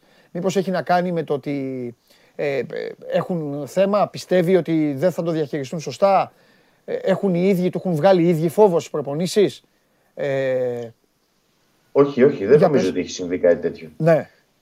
Ο προπονητής του Άρη σε όλα τα μάτς, από τότε που ήρθε στη Θεσσαλονίκη, έχει δείξει ότι προσπαθεί να τα κλειδώνει εντός ή εκτός εισαγωγικών με τον Μπεναλουάν, είτε έναν τρίτο στόπερ μέσα, όταν νικάει πάντα με ένα γκολ, το έχει κάνει ε, τρεις φορές ακόμη. Τέταρτη ήταν αυτή ε, που το έκανε χθες. Ναι. Ε, το είχε κάνει με τον Ολυμπιακό στην κανονική διάρκεια όταν ήταν 2-1 που έβγαλε τον Καμαρά και έβαλε τον Μπεναλουάν. Μάλιστα. Το έκανε με τον Αστέρα Τρίπολη στην Τρίπολη που έβαλε τον Μπεναλουάν, ε, τρίτο στόπερ. Ε, Το έκανε με την ΑΕΚ ε, την περασμένη εβδομάδα που έβαλε το Δελιζή. Το έκανε και χθες που έβαλε τρίτο στόπερ για να κρατήσει το αποτέλεσμα. Χθες όμως ήταν πραγματικά το ανεξήγητο γιατί τις προηγούμενες φορές είχε μία λογική γιατί πιεζόταν από τον αντίπολο. Χθες ο Πάουκ ουσιαστικά με 11 παίχτες δεν έδειξε κάτι ότι μπορεί να τον απειλήσει ή να τον πιέσει. Και ε, με το που έμεινε με 10, ουσιαστικά του είπε: Πάρε την μπάλα και παίξε μας τώρα που έμεινες με 10. Εμείς θα μείνουμε πίσω. Και ξαφνικά έβλεπες σε όλο το γήπεδο να κοιτάει το ρολό και να περιμένει να τελειώσει το παιχνίδι. Ενώ μέχρι, Φυσικά. μέχρι το 70, Γιατί όταν το κάνεις αυτό, βάζεις και τον κόσμο στο ίδιο παιχνίδι. Το καταλαβαίνεις. Ακριβώς. Βάζεις... Και υπήρξε μια δυσαρέσκεια και μια μουρμούρα με το που έγινε αυτό, γιατί κλείστηκε η ομάδα πίσω ενώ οι αντίπαλοι έπαιζαν με 10 παίκτες. Ο Λουτσέσκου, για παράδειγμα, έβαλε τον γκασον για να μην δεχτεί και άλλο γκολ ή και άλλα γκολ, ας πούμε, για να κλείσει και την άμυνα εκεί πέρα επειδή πήρε κόκκινο ο Μιχάη. Και ο Μπούργος έβαλε τον Μπεναλουάν στη θέση του Καμαρά. Βασικά, βασικά ο Λουτσέσκου έβαλε τον γκασον για να έχει ένα στόπερ. Για να έχει και δεύτερο ναι, στόπερ. για να έχει στόπερ. Ναι. Εντάξει, δεν το είχε γυρίσει, γυρίσει Σωστά το τώρα έκανε ο ο Λουτσέσκου. Κούρτς Τι έκανε. για στόπερ, αλλά ναι, Ναι. ναι. αυτό θέλω να πω. Ότι ο Ναι. Λουτσέσκου το έκανε σωστά, αλλά δεν μπορείς να το κάνεις Ναι. αυτό. Δηλαδή, ο προπονητής τώρα έχει δείξει ότι στο κουτσάρισμα σε τέτοια σημεία από τότε που έχει έρθει και με τον Μπαζιάννη να φάνηκε Ναι. ότι ε, βγάζει προβλήματα τουλάχιστον στα δικά μου μάτια. Κάνει πράγματα τα οποία δεν έχουν εξήγηση. Χθες του βγήκε έτσι. Αλλά άμα γινόταν ένα-ένα, τι θα γινόταν μετά; Ε, Εκεί πέρα θα έλεγε για ποιο λόγο να το κάνεις αυτό; Ακόμα και ο Καμαρά, α, κάθε φορά που γίνεται αυτή μια αλλαγή, απορεί και πηγαίνει και τους λέει γιατί με βγάζετε; Και διάβασα κάποια κείμενα γράφονται στη Θεσσαλονίκη εδώ ότι έγινε λόγω. Επειδή ο Καμαρά ε, έχει το Ραμαζάνι και δεν έχει τόσες δυνάμεις, επειδή ακολουθεί έτσι το δικό του πρόγραμμα, καταλαβαίνεις, ε, και ίσως να μένει από δυνάμεις. Χθες ο Καμαρά μπορούσε να παίζει άλλη μισή ώρα και παραπονέθηκε κιόλας και εκνευρίστηκε που βγήκε Ναι. όπως εκνευρίζεται κάθε φορά ε, με τέτοιου είδους αλλαγές. Και μάλιστα ήταν και ο ποδοσφαιριστής, ο οποίος είχε και τις περισσότερες δυνάμεις σε εκείνο το χρονικό διάστημα. Αλήθεια είχε είναι. πάρει κόκκινη πριν 5 λεπτά, έκανε τα σπριν του ε, στην επίθεση. Δεν είχε καμία εξήγηση. Αυτή έκλεισε την ομάδα πίσω ο Μπούργο με αυτή την αλλαγή και ουσιαστικά έδωσε στον Μπάουκ την ευκαιρία να πάρει ένα αποτέλεσμα το οποίο δεν δικαιούται. Να βγάλει μια φάση είτε αποστημένο είτε Σωστό. από μια σέντρα και να πάρει ένα αποτέλεσμα για το οποίο για τον Άρη θα ήταν πολύ άσχημο. Αυτό γιατί μπορούσε να έχει καθαρίσει το μάτς από πολύ πιο πριν. Αλήθεια είναι. Και όχι Και μόνο πρέπει να αυτό, το δούμε αυτό. έδωσε το δικαίωμα στον ΠΑΟΚ να φύγει από το Βικελίδης με το δικαιολογημένο παράπονο Αχ ρε γαμώτο, θα μπορούσαμε να πάρουμε την ισοπαλία. Ενώ έτσι όπως ήταν το παιχνίδι, δεν θα το έλεγε αυτό κανείς από τον α, ΠΑΟΚ. Θα λέγανε εντάξει, οκ, πήγαμε, κάναμε αυτό που κάναμε, βγήκε αυτή η υποχρέωση, γιατί υποχρέωση ήταν για τον α, ΠΑΟΚ αυτή, για να κοιτάξει το ματς της Μεγάλης Πέμπτης. Λοιπόν, για να μην πάμε μονότερμα, θα ξαναγυρίσω, γιατί θέλω να, να πούμε κι άλλο για τον Άρη. Ε, ε, Σάβα, πρώτα απ' όλα, ε, η μεγάλη στιγμή χθες της αγωνιστικής ε, ήταν η είσοδος του Ολιβέηρα. Χαίρομαι πάντα όταν βλέπω έναν ε, παίκτη μετά από τόσο... Έχει παγώσει, ζει αυτός; Εδώ Α, είμαι. εντάξει, εντάξει, γιατί νομίζω ότι... Λοιπόν, Απλά είμαι πολύ σοβαρός. Καλά κάνει, καλά κάνει, καλά κάνει, βέβαια, καλά κάνεις. Σε έκανε, ε, βέβαια, βέβαια. Είσαι πολύ σοβαρός. Και για το Ραμαζάνι. είσαι πολύ σοβαρός, ναι, ναι, ναι. Ναι, κορόιδευε το Δημήτρη, είσαι πάρα πολύ σοβαρός. Ε, κρατάς το θα- προφίλ σου σοβαρό. Εσύ, Όχι, Δημήτρη μου, με- με- μίλαγε, με πρέπει τον, να κάνεις. μίλαγε όλο το Σαββατοκύριακο με τον Μπούργος. Πριν λίγο του στείλε και ευχαριστώ, έκανες ό,τι μπορούσες. Στα αποκαλύπτω εγώ. Στα αποκαλύπτω εγώ. Λοιπόν, με δύο, με δύο προπονητές ήταν ο Πάοκ χθες. Και κυριολε... θέλει να. Σ- Α, χαλάμε την κουβέντα τώρα, αλλά τέλος πάντων. Το άλλο που κάνει ο Μπούργος, τι δουλειά έχει ο Μπούργος να πάει μπροστά από τον πάγκο του Πάοκ. Πες μου εσύ, Μίτσο. Κάτσε, ε- εκεί θα του δώσω. Θα το δικαιολογήσω. πως Γιατί να είναι, Δημήτρη να το γιατί- δικαιολογήσεις; Όχι, Ό,τι και πήγε να να έγινε, διώξει- δεν να είχε σου πω, δουλειά πήγε να να πάει στον διώξει- πάγκο του Πάοκ μπροστά. Όχι. Έχεις δίκιο. Πήγε να διώξει τον Γκάνε από εκεί, τον ποδοσφαιριστή του πήγε. Θα να τον διώξει ο από- διαιτητής, ρε Σάβαλε, Ναι, ωραία. εντάξει. Δη- Θα τον διώξει ο διαιτητής. Και έγινε το Εντάξει, μεταξύ, αυτές- ναι. και είναι από τους χαζο, χαζοτσαμπουκάδες που γίνονται. Θα σας πω γιατί. Δηλαδή είναι blooper κωμικό. Πάει μπροστά στον Μπάοκ που δεν έχει δουλειά να πάει. Πάει αυτός ο βοηθός του Λουτσέσκου. Αρχίζει να κάνει έτσι στον Κάνε ότι κλες, κλες και όλο, όλο μιλάς. Πάει να του πει ο Μπούργος, μη μιλάς στον παίκτη μου. Ο βοηθός πάει να του πει άσε με μένα να κάνω τι θέλω και την ώρα που πάει να του πει άσε με να κάνω γλιστράει και πέφτει κάτω. Και όπως Με το πάντα, που όπως γυρνάω το ξέρετε, κεφάλι μου, όπως ξέρετε, ειδικά στην Ελλάδα, που όλοι λειτουργούν με, την, με το σκεπτικό σε καυγάδες του Γκούφι, του Άβερελ και του Ρανταλπλάν, μόλις βλέπουν έναν κάτω νομίζονται ότι γίνεται χαμός. Και μαζεύτηκαν άλλοι 30 επειδή ο άλλος έφαγε τη σούπα και έπεσε κάτω. Ναι. Και τι κέρδισε ο και εγώ- Μπούργος, να πάει πάνω εκεί δίπλα στον Καρυπίδη. Και όχι μόνο αυτό, Τι, δεν θα είναι στον πάγκο με τον Παναθηναϊκό στο επόμενο παιχνίδι. ναι. Ε, Μπορεί να είναι και τώρα θα σαμπάου- μου πεις- σαμπάουλη υπόθεση αυτό. Δεν ξέρουμε αν είναι και κακό. Τέλος πάντων. Τώρα θα μου πεις με αυτά που αυτό βλέπουμε σου λέω. του κουτσάρι. Σαμπάουλη, ναι, σαμπάουλη υπόθεση. Τέλος πάντων. Ε, λέγε ρε Σάβα, δεν σ' άφησα να μιλήσεις. Ε, τον, Ολιβέηρα, ε, το Ολιβέηρα. μεγαλύτερο γεγονός. Και, το, Όντως. α- και μετά από εκεί και πέρα νομίζω ότι ο Πάοκ εντάξει τώρα το έβγαλε, έβγαλε από τη μέση το παιχνίδι. Κοίταξε, το είπε και ο Λουτσέσκου το βράδυ στις δηλώσεις που έκανε στο PAC TV ότι προτεραιότητα είναι τα παιχνίδια κυπέλου. Δεν το, δεν το συζητάνε. Δεν ξέρω αν είναι σωστό ή λάθος το να αντιμετωπίζει έτσι ένα συγκεκριμένο παιχνίδι που είναι σημαντικό. Α, Έχει και ακόμη α, μπροστά του ζητήματα να, να λύσει, αλλά νομίζω ότι εντάξει, μέσα σε αυτή τη λογική ήταν και το rotation και όλες οι αλλαγές που έκανε. Τώρα για τον Ολιβέηρα είναι όντως πολύ σημαντικό. Έκανε περίπου 8 μήνες για να επανέλθει. Από τις αρχές Μαρτίου είχε μπει σιγά σιγά στο πρόγραμμα των προπονήσεων. Έψαχνε ευκαιρία να τον χρησιμοποιήσει ο Ρασβάν Λουτσέσκου. Το επέλεξε αυτό το παιχνίδι με τις ιδιαίτερες συνθήκες. Καλά έκανε. Νομίζω ότι ανταποκρίθηκε και νομίζω ότι καλό το έκανε γιατί πήρε και, και ψυχολογία. Το ζήτημα σε τέτοιους σοβαρούς τραυματισμούς Είχε και ευκαιρία, είχε. είναι ο φόβος που, ε- που ενδεχόμενα μπορεί να έχουν. Φάνηκε να μην έχει. Καλά πήγε. Καλά πήγε. Καλά πήγε και του έκατσε καλά. Είναι, είναι αυτό που λέμε και εγώ το λέω. Βάλε έναν τέτοιο παίκτη στην έδρα σου με μια ομάδα πιο light. Βέβαια, η ομάδα πιο light, συγγνώμη κιόλας, πέρασε από την έδρα του ΠΑΟΚ την πρώτη αγωνιστική. Δεν έχει τέτοιο παιχνίδι. Ενώ τα Γιάννινα. Δεν έχει τέτοιο παιχνίδι. Ο Λουτσέσκου λοιπόν έπαιξε μια ζαριά. Οκ, ε, εξάλλου αυτός είναι ο Λουτσέσκου. Πήγε και τον έβαλε μέσα στο Βικελίδης, με τον Φαμπιάνο, με τον Μπεναλουάν, με τον Μπράμπετς. Εντάξει, καλά έκανε. Ναι, ναι, ναι. Έκανε Τώρα και τη φάση του, είχε και ευκαιρία ο Ολιβέιρα. Είχε ένα σουτ μακρινό. Ε, ναι, αυτό, που έφυγε είχε ένα λίγο σουτ, έξω. εντάξει. Και γύριζε για να Ευκαιρία, βοηθήσει γιατί αυτό. ήταν με παίκτη λιγότερο Ναι. ο Πάουκ. Έκανε πράγματα. Ναι. Πολύ σημαντικό σου λέω γιατί πρέπει να, να βγάλει από μέσα του ό,τι Ναι. φοβίες έχει πλέον, να μην ξανατραυματιστεί και όλα αυτά που, Βεβαίως. που είναι παρεπόμενα ενός σοβαρού προβλήματος όπως αυτό που αντιμετωπίζει. Τώρα τα υπόλοιπα για το, για το παιχνίδι, α, μεγάλη, ε, οι μεγάλες οι αλλαγές που έγιναν, κακοί οι παίκτες που χρησιμοποιήθηκαν Ναι. και αυτοί που ήρθαν από τον πάγκο, αλλά νομίζω ότι πρέπει πλέον να αντιληφθούμε ότι υπάρχουν ποδοσφαιριστές στον πάγκο που α, περνούν περίοδο ντεφορμαρίσματος α, και αρκετά μεγάλη, μεγάλη περίοδο. Ζίβκοβιτς, για παράδειγμα, Ναι. Κούρτιτς, εχθές νομίζω ότι για μένα η μεγαλύτερη αιτία του πρώτου μικρόνου που είχε ο Άρης ένα στρέμα γήπεδο μπροστά του ανοιχτό στην αριστερή πλευρά του Πάουκ ήταν ο Κούρτιτς Ναι. που δεν έδινε και, και καλύψεις μαζί Ναι. με τον Μίτριτσα. Γενικά και οι παίκτες που μπήκαν δεν βοήθησαν. Ναι. Έχω επιφυλάξεις για τον Φελίπε Σοάρες. Κάποια στιγμή φάνηκε σαν να περνάει μέσα από την μπάλα. Ήταν τόσο αόρατος Μμμ, δημιουργικά. ναι. Αλλά εντάξει, είναι μέσα στην, στην οπτική ότι ακολουθεί ένα πολύ σημαντικό παιχνίδι, ένα παιχνίδι Έτσι. στόχου. Έτσι. ότι Γι' αυτό τα θα σου έβαλες πρότεινα στη και με τον καρδιά. Κούρτιτς να είσαι λίγο μαζεμένος. Γιατί ο Κούρτιτς είναι πολύ έξυπνος ποδοσφαιριστής. Το ξέρω ότι είναι. Αλλά το ότι δεν έδινε βοήθειες στα, στα αριστερά και έβγαιναν όλοι πάνω στο Σίτγκλεϊ είναι και γεγονός. Ναι. Δηλαδή, τι, να μην το πούμε. Ναι. Όπως και μεγάλο πρόβλημα για μένα έχει ο Πάουκ στις στατικές φάσεις. Δεν πήραν κεφαλιά σε κόρνερ. Ναι. Και έτσι δέχτηκα και, και τον γκολ.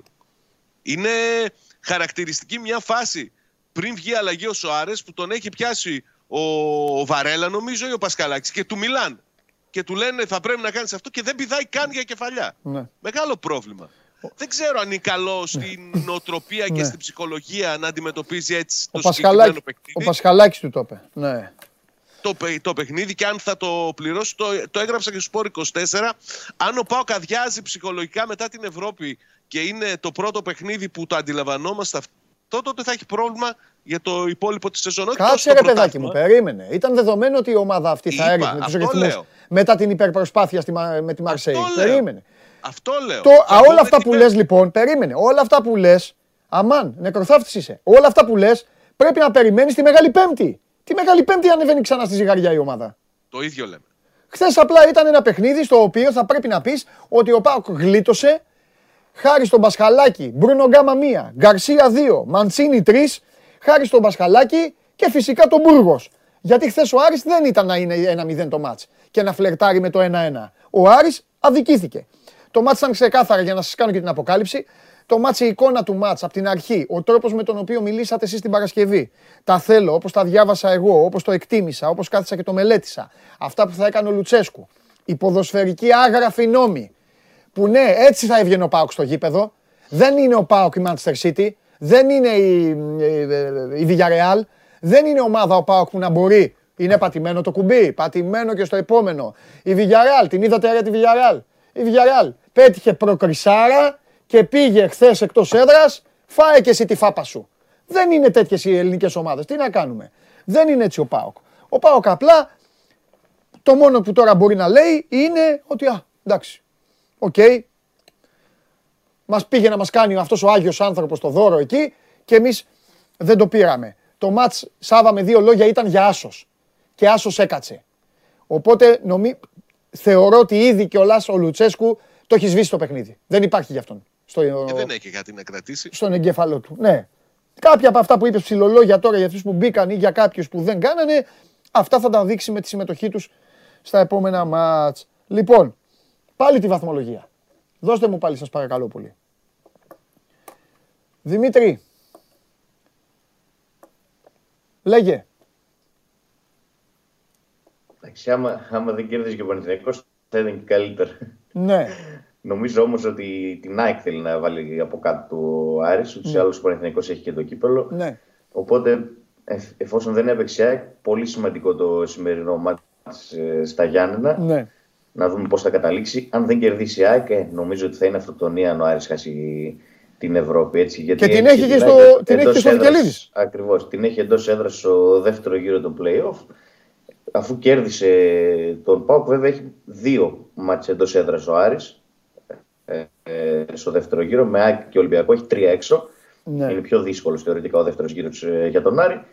Αλλά παρόλα αυτά σίγουρα έχει πέντε βαθμούς πλέον διαφορά από το δικέφαλο και δείχνει ότι τουλάχιστον έστω και με τις νίκες και χτες για να πιστώσουμε και στον Μπρούγκο, γιατί ε, ήταν φτιαγμένοι, όταν μπήκαν στο γήπεδο, ήταν φτιαγμένοι για να το κερδίσουν το μάτι. Δηλαδή, οι παίκτες, όσον αφορά την ψυχολογία τους, ήταν αυτοί που έπρεπε. Άσε τώρα το κουτσάρισμα και τα αγωνιστικά και τις αλλαγές που έκανε, που όντως και εγώ διαφωνώ και ε, ναι. πέσαμε και τα σύννεφα δηλαδή ε, πάλι. Αλλά ε, ήταν χθες φτιαγμένοι για να το κερδίσουν ε, το μάτι ποδοσφαιριστές και αν μπαίνουν ε, σε όλα τα παιχνίδια έτσι, μέχρι το τέλος του playoff, ε, δεν γίνεται να χάσει το, το ευρωπαϊκό εισιτήριο γιατί παίρνει βοήθειες πλέον και από τις ε, μεταγραφές του χειμώνα. Ναι. Χθες ήταν με τον Κουρέ βασικό ε, για πρώτη φορά.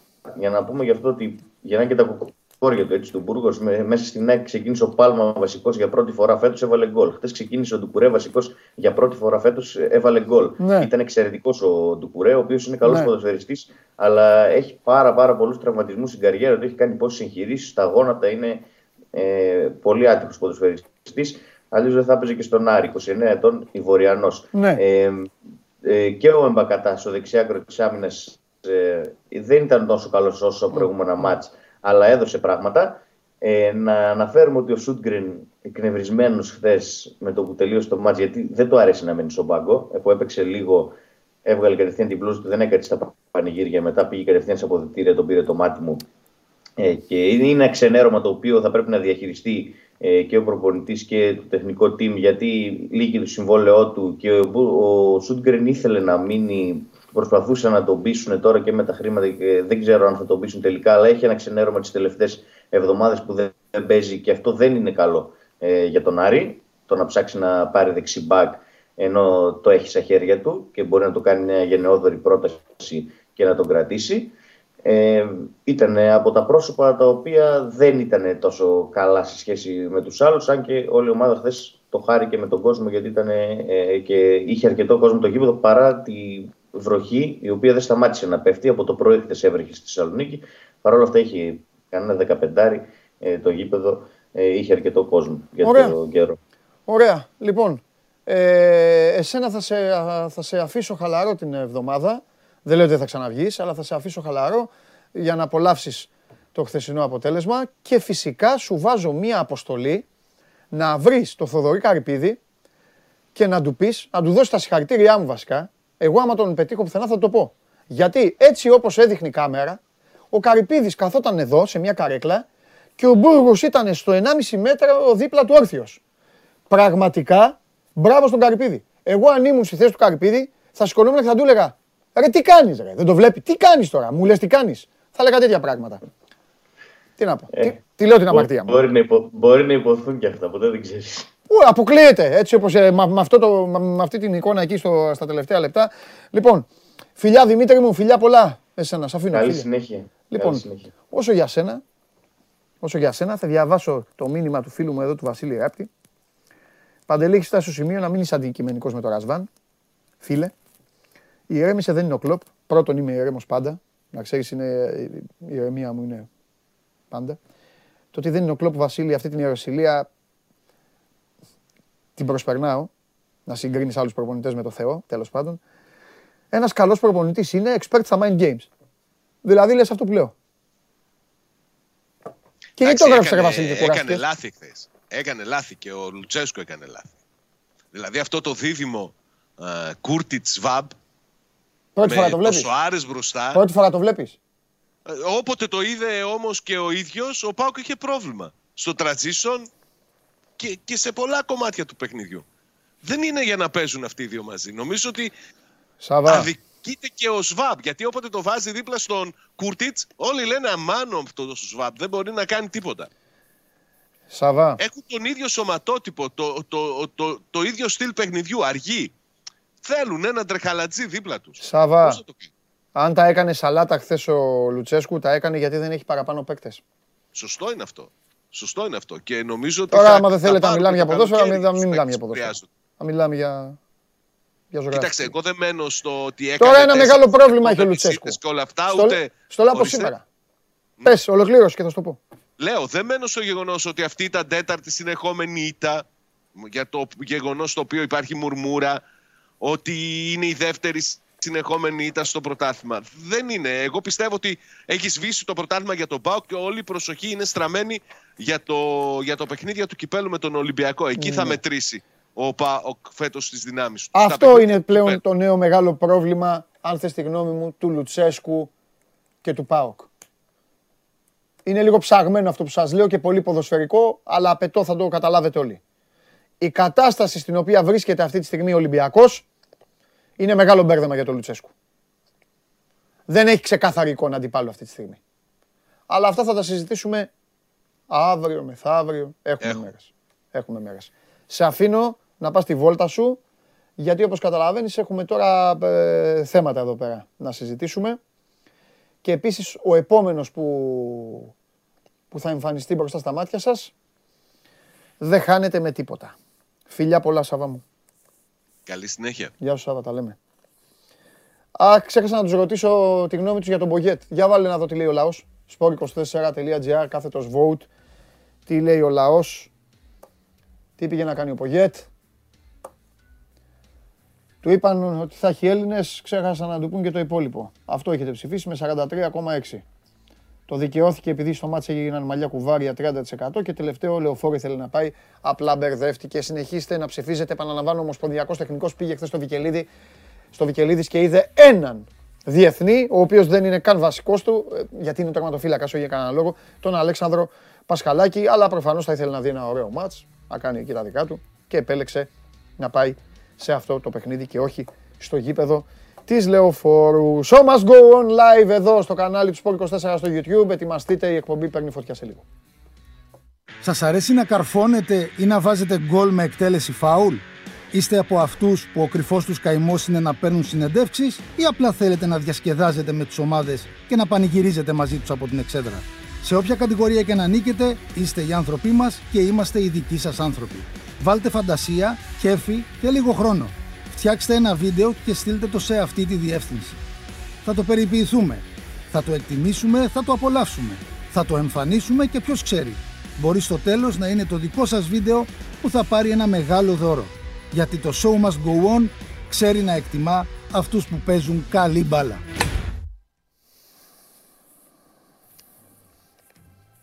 Έστειλε ένα φοβερό ένα μήνυμα ένας φίλος, δεν πρόλαβα να. Τώρα δεν κάθομαι να σκορλάρω. Ε, αν πήγαινε στο Νόριτ Λίβερπουλ, πιο πολλούς Έλληνες παίκτες θα βλέπε. Καλό. Δίκιο έχει. Άντε, έλα μέσα, τι κάνεις, γιατί δεν έρχεσαι; Ντρέπεσαι; Φοβάσαι;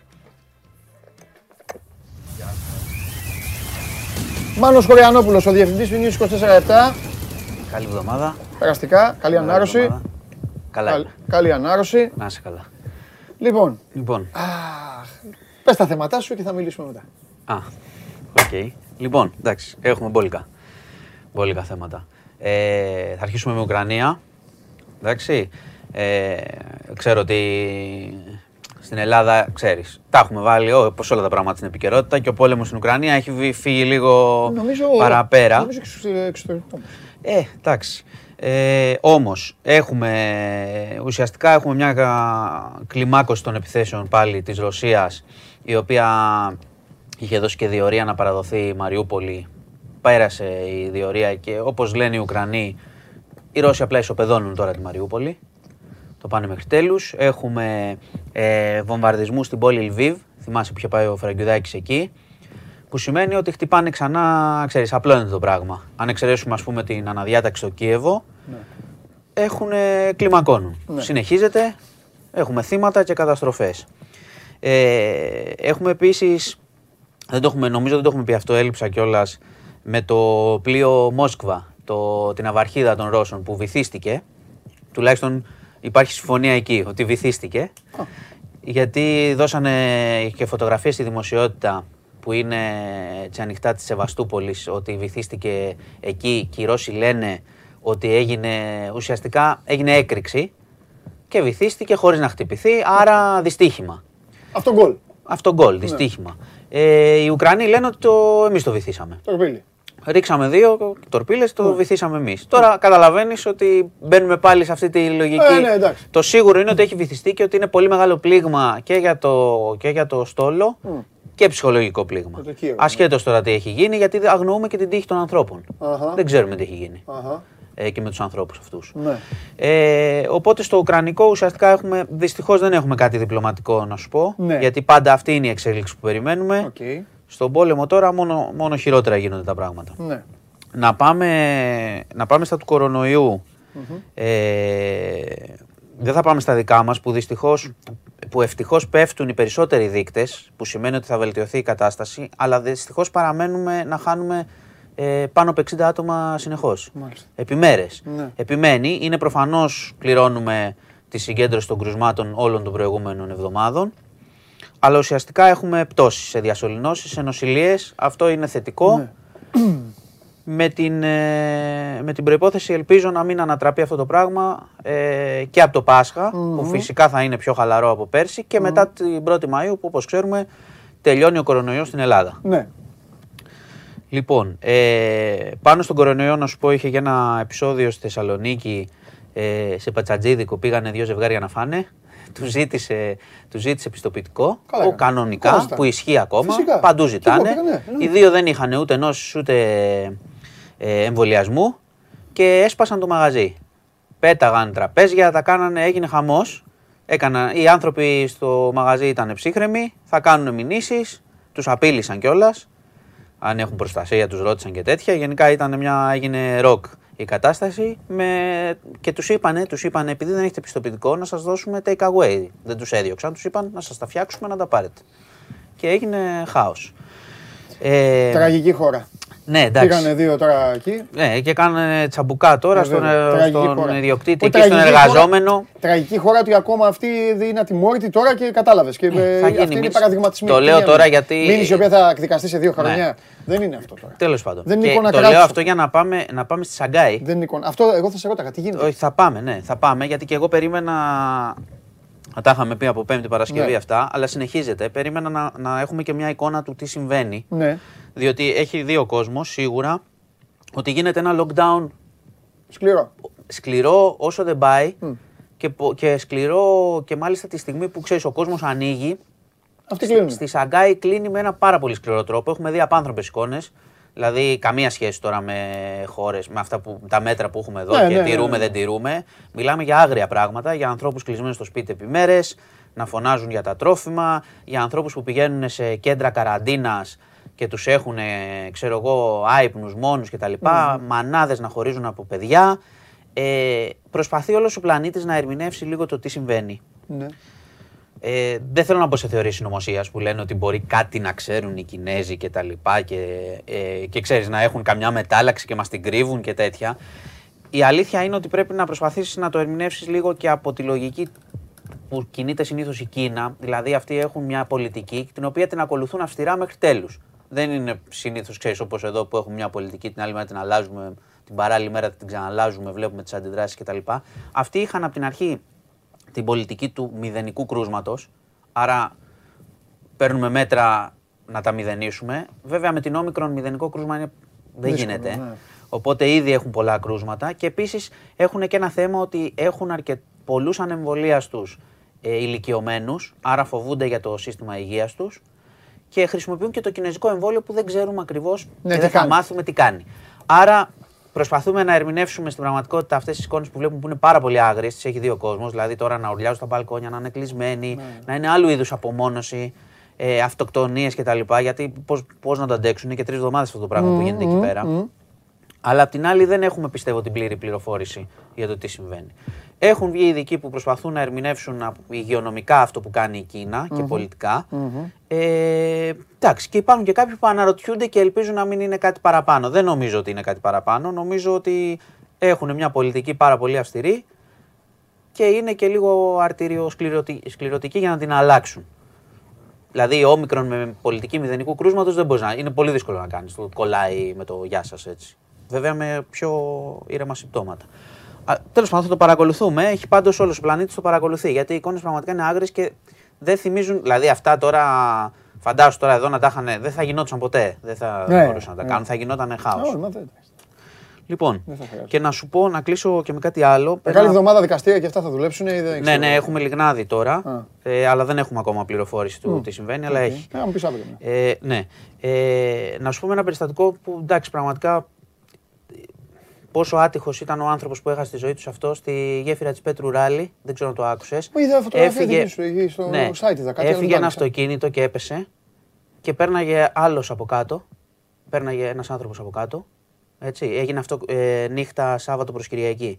Έφυγε το αυτοκίνητο, έχασε ένας 33χρονο στον έλεγχο. Πέφτει, πέρναγε ένας άνθρωπος από κάτω, απλά οδηγούσε, του πέσε πάνω και σκοτώθηκε ο άλλος άνθρωπος που ήταν από κάτω. του Έφαγε το, νυχθιβών. αυτοκι... έφαγε το αυτοκίνητο πάνω του δηλαδή. Έπεσε το αμάξι πάνω στο άλλο αμάξι. Ναι, και ο άνθρωπος σκοτώθηκε. Ο οδηγός του πρώτου αυτοκινήτου τραυματίστηκε ελαφρά ευτυχώς. Αλλά φαντάσου τώρα και τον οδηγό του, ο άλλος άνθρωπος που απλά οδηγούσε και σκοτώθηκε. Ο άλλος άνθρωπος που έχασε τον έλεγχο, θε- θα δούμε, θα γίνεται έρευνα από το πώς. Καλά, ναι. Πέφτει, γλίτωσε ευτυχώς. Αλλά φαντάσου τώρα τις τύψεις Ε, τι- να πέσεις τώρα πάνω σε έναν άλλο που απλά πέρναγε. Ε, εντάξει. 33 ετών ο οδηγός του πρώτου, 43 ετών το, το θύμα. Αλλά ξέρεις, το σκεφτόμουν δηλαδή πραγματικά τίποτα. Πας, οδηγάς. Τι είπα, γυρνάς σπίτι σου και σου έρχεται ένα μάξι πάνω. Ναι, ναι, αυτό. Τέλος πάντων. Λοιπόν, Άμα είναι αυτά γραφός που για, λένε. ναι, αυτά για ξεκίνημα μεγάλης εβδομάδας. Ωραία. Λοιπόν, Λοιπόν, ε, πριν, θες τώρα να ε, ε, ε, πριν πεις αυτά που έχεις να πεις, θέλω να σου δείξω δύο βίντεο. ναι. Τα δύο βίντεο που θα σου δείξω, δεν ήξερα τι θα, δεν ήξερα τι θα ακολουθούσε ναι. και τι θα, τι θα γινότανε, για να πεις, αλλά ε, αυτά τα, αυτό, τα σκηνικά αυτά έλαβαν χώρα την Παρασκευή εδώ στην εκπομπή. Οκ. Εντάξει. Ωραία. Λοιπόν, μη μας βγάζετε εμάς, βάλτε μας τη ε, τέτοια γιατί σας φοβάμαι. δεν σας- ναι. Λοιπόν, βάλτε το πρώτο βίντεο. Πρώτα απ' όλα θα έχω να κάνω και μια ανακοίνωση, άμα δεν την κάνω εγώ ποιος θα την κάνει βέβαια. Από όλους αυτούς που παρελαύνουν εδώ κατά καιρούς, να το ξέρεις κύριε Περπερίδη, το λέω σε σένα και μόνο σε σένα εδώ μέσα. Κανονικός Ολυμπιακός είναι μόνο ο Μάνος Χωριανόπουλος. Κανείς άλλος. Σήμερα πέσανε πολλές μάσκες. Οκ. Και παρακαλώ θα κοπεί το επίμαχο σημείο και θα το παρουσιάσω τη Δευτέρα εδώ στον αδερφό μου. Οκ. Λοιπόν, πάει αυτό. Τελειώσαμε. Εντάξει. Αυτό ήταν ε, το φινάλε γιατί ξεκαθάρισε κάποια πράγματα. Ωραία. Δείξτε και το επίμαχο σημείο. Δεν ξέρω. Έχει μείνει μάλλον πέντε χρόνια πίσω ο κύριος Λουτσέσκου. Γιατί; Γιατί, εννο... γιατί το λες Κάποτε αυτό; ευνοούσε εσύ με τον Ολυμπιακό. Πάνε αυτά τώρα. Τα Πότε, έχουμε. ναι, πότε; Καλά το και λες. τώρα, εντάξει. Τι καλά κι εγώ, εγώ ρωτάω πότε; Ε, πότε, Ερωτήσεις εντάξει, κάνω. Ρε θα μου απαγορεύσετε να κάνω ερωτήσεις; Ε, Εντάξει τώρα. Πότε; Ναι. Πότε; Εγώ ευνοούσε. όταν ευνοείται μια ομάδα το λέω. Πότε Ωραία. το εννοούσε. Με τον Τζόρτζεβιτς λες; Ε, και μετά. Έξι γκολ έβαζε. Και μετά, μωρέ, εντάξει, τα offside του Τότε δεν υπήρχε Κατσουράνη. όπτα. Τα έχουμε ζήσει. Τότε δεν υπήρχε όπτα. 58 επισκέψεις στην περιοχή έκανε. Εντάξει, και τι πάει να πει αυτό; Και ο Τι, Παναθηναίκος- επειδή, επειδή δεν και ο- κάθομαι εδώ και να ο σας πω. Παναθηναίκος- Λοιπόν, εντάξει. Δεν χρειάζεται να πω κάτι, τα έχει απαντήσει η επιστήμη αυτά. Ο, όπτα, αλγόριθμοι κτλ. Εντάξει. Για να με αναγκάσει εμένα να βγω από τα ρούχα μου. Ε, τώρα εντάξει. Καταλαβαίνεις. Άμα έχει, έχει Τζιοβάνι και ο άλλος Μην ασχολείσαι, λέει. μην ασχολείσαι, μην τέλος ασχολείσαι, πάντων. μην ασχολείσαι. Τέλος πάντων, μην πάμε. Εγώ τα τώρα, έβαλα μην λοιπόν πάμε αυτά. πίσω, Τα μην έβαλα πάμε λοιπόν πίσω. αυτά. Δεν ήξερα τι θα συνέβαινε. Μην πάμε Όσο πίσω. μοναδικός λοιπόν κανονικός εδώ που κάθεται απέναντί μου, Ωραία. εγώ δεν έχω να πω τίποτα. Θα πει ο Μάνος Χωριανόπουλος. Θα ακούσω τον Μάνο Χωριανόπουλο. Ωραία, εντάξει. Λοιπόν, ε, οκ. Είδαμε ότι, ό,τι είδαμε, όσοι αντέχουν ακόμα και βλέπουν. Ε, εντάξει, να πάμε, επειδή τα έχουμε πει πολλές φορές, έχουμε επαναληφθεί, αλλά κάθε φορά γίνεται χειρότερο. Ε, εντάξει, καταρχάς, άμα πάμε στο πρακτικό του, οκ, θα πάρει το πρωτάθλημα, το έχει πάρει, το ξέρουμε πάρα πολύ καιρό. Αυτό το έχω ξαναπεί, είναι πρόβλημα των άλλων. Ότι παίρνει έτσι ο Ολυμπιακός το πρωτάθλημα εδώ και μήνες είναι τεράστιο πρόβλημα των άλλων ομάδων, όχι του Ολυμπιακού. Αλλά από εκεί και πέρα, και ανεξαρτήτως, το λέω και από τώρα, τι μπορεί να γίνει στο κύπελλο, γιατί έχει και δύο ματς με το κύπελλο, με τον ΠΑΟΚ και τα λοιπά και αν περάσει έχει μετά και το τελικό και τα λοιπά. Ανεξαρτήτως αυτού, ε, αυτό το πράγμα που βλέπουμε δεν έχει καμία σχέση με τον Ολυμπιακό. Ε, δεν μπορεί να αλλάξει ο Ολυμπιακός το DNA του το, στα 97 του χρόνια. Είναι πολύ απλό. Και το DNA εξαρτάται από την ιστορία του και από τους ε, φιλάθλους του. Από το τι νομίζουν. Και όταν λέω από τους φιλάθλους του εννοώ από τον πρόεδρο του Ολυμπιακού μέχρι τον τελευταίο που λες αν είναι Ολυμπιακός δεν είναι και ξέρω εγώ και βλέπει όνειρα με τον Κατσουράνη κτλ. Λοιπόν, από εκεί μέχρι τον τελευταίο πραγματικά δεν μπορεί να αλλάξει το DNA του τώρα. Και το DNA του στην Ελλάδα είναι πάρα πολύ απλό. Ότι ο Ολυμπιακός πρέπει να επιτίθεται και να παίζει μπάλα σε όλα τα γήπεδα. Είναι πάρα πολύ απλό. Δεν έχει σημασία στην Ελλάδα, δεν λέω εγώ να πας να κατέβεις με τη Real και να βγεις με τρεις, τρία, τρία φόρ, ξέρω εγώ. Αλλά στην Ελλάδα πραγματικά αυτό το πράγμα που βλέπουμε το τελευταίο πεντάμηνο που φοβάται τη σκιά του, γιατί πέρα από το. Υπάρχουν δύο πράγματα. Ένα, πόσο έχει προετοιμαστεί η ομάδα για να βλέπουμε αυτό το πράγμα. Δύο, οι μεταγραφές που βγαίνουν δεν βγαίνουν. Okay. Και τρία, η διαχείριση. Δηλαδή, χθες, ποιος είναι ο φόβος; Για να είναι στον πάγκο ο Φορτούνης, ο Καρβάλιο και ο Βαλμπουενά. Που ο Βαλμποενά, οκ, ο άνθρωπος έχει μεγαλώσει πάρα πολύ, δεν μπορεί, αλλά καλύτερα να παίζει ο Βαλμπουενά όσο αντέχει, παρά το υπόλοιπα πράγματα που βλέπουμε. Δηλαδή, αυτά που έχουμε βαφτίσει παίχτες και δεν βγαίνει, ξέρω εγώ, μια κάθετη, δεν βγαίνει, γίνεται ένα σουτ και πρέπει να περιμένουμε τον Παναθηναϊκό σε ξέρω εγώ πόσα μάτς που δεν μπορεί και ο Παναθηναϊκός, αλλά μπράβο του, παλεύει μια χαρά, τρέχει, δεν μπορεί. Ένα γκολ έβαλε και περιμένεις να φας το ένα γκολ για να βγεις να κάνεις κάτι και δεν το κάνεις κιόλας. Λοιπόν, είναι πάλι- πολύ απλά τα πράγματα. Στην Ελλάδα ο Ολυμπιακός πρέπει να κατεβαίνει για να βάλει τρία γκολ και ας φάει. Αυτή είναι η, αυτό είναι το DNA του Ολυμπιακού. Στο εξωτερικό, εντάξει, προσέχουμε, το καταλαβαίνω. Ούτε τα τσούκου τσούκου μπολ τα κοροϊδεύουμε που τα κάναν κι άλλοι. Τίποτα. Παίζει με ομαδάρες και πρέπει να προσέχεις. Τώρα εδώ, εγώ δεν καταλαβαίνω τι γίνεται. Δεν καταλαβαίνω τι γίνεται. Οπότε ανεξαρτήτως κύπελα, double κτλ. Εδώ θέλει αλλαγές. Εντάξει, θα αποφασίσει η διοίκηση προφανώς ποιες αλλαγές χρειάζονται, αλλά αυτό το πράγμα θέλει αλλαγή όλο. Είναι πάρα πολύ απλό. Τώρα, άμα κάποιος θέλει το, να βλέπει back, ξέρω εγώ, το λαλά ή να λέμε τι καλός που είναι ο, ο Ρέαψιουκ επειδή τρέχει, εντάξει, και ο Βέγκος τρέχει. Δεν πειράζει. Τι να κάνουμε τώρα. Και δεν μπορούν να δώσουν μια πάσα και κάθεσαι και βαριέ, πραγματικά δηλαδή. Να πούνε εδώ ο κόσμος. Δεν αντέχεται αυτό το πράγμα. Τελείωσε. Τι να κάνουμε τώρα. Λοιπόν, αυτό ήτανε και γεια σας. Φιλιά.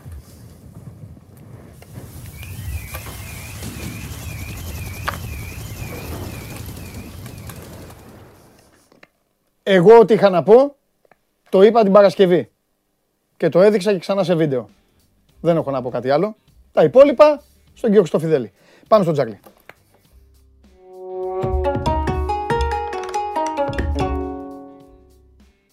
Έλα! Εγώ δεν έχω χώρο εδώ πέρα. Δηλαδή, νομίζω ότι είναι πολύ δύσκολο το έργο μου. ναι, ναι, ναι, ναι.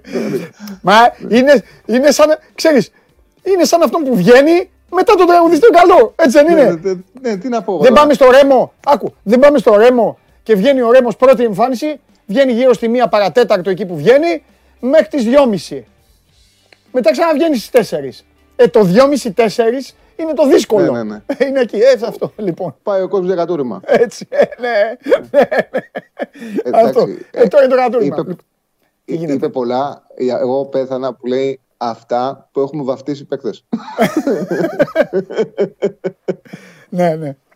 Λοιπόν, ε, έπαιξα ένα δελτίο. Μμμ.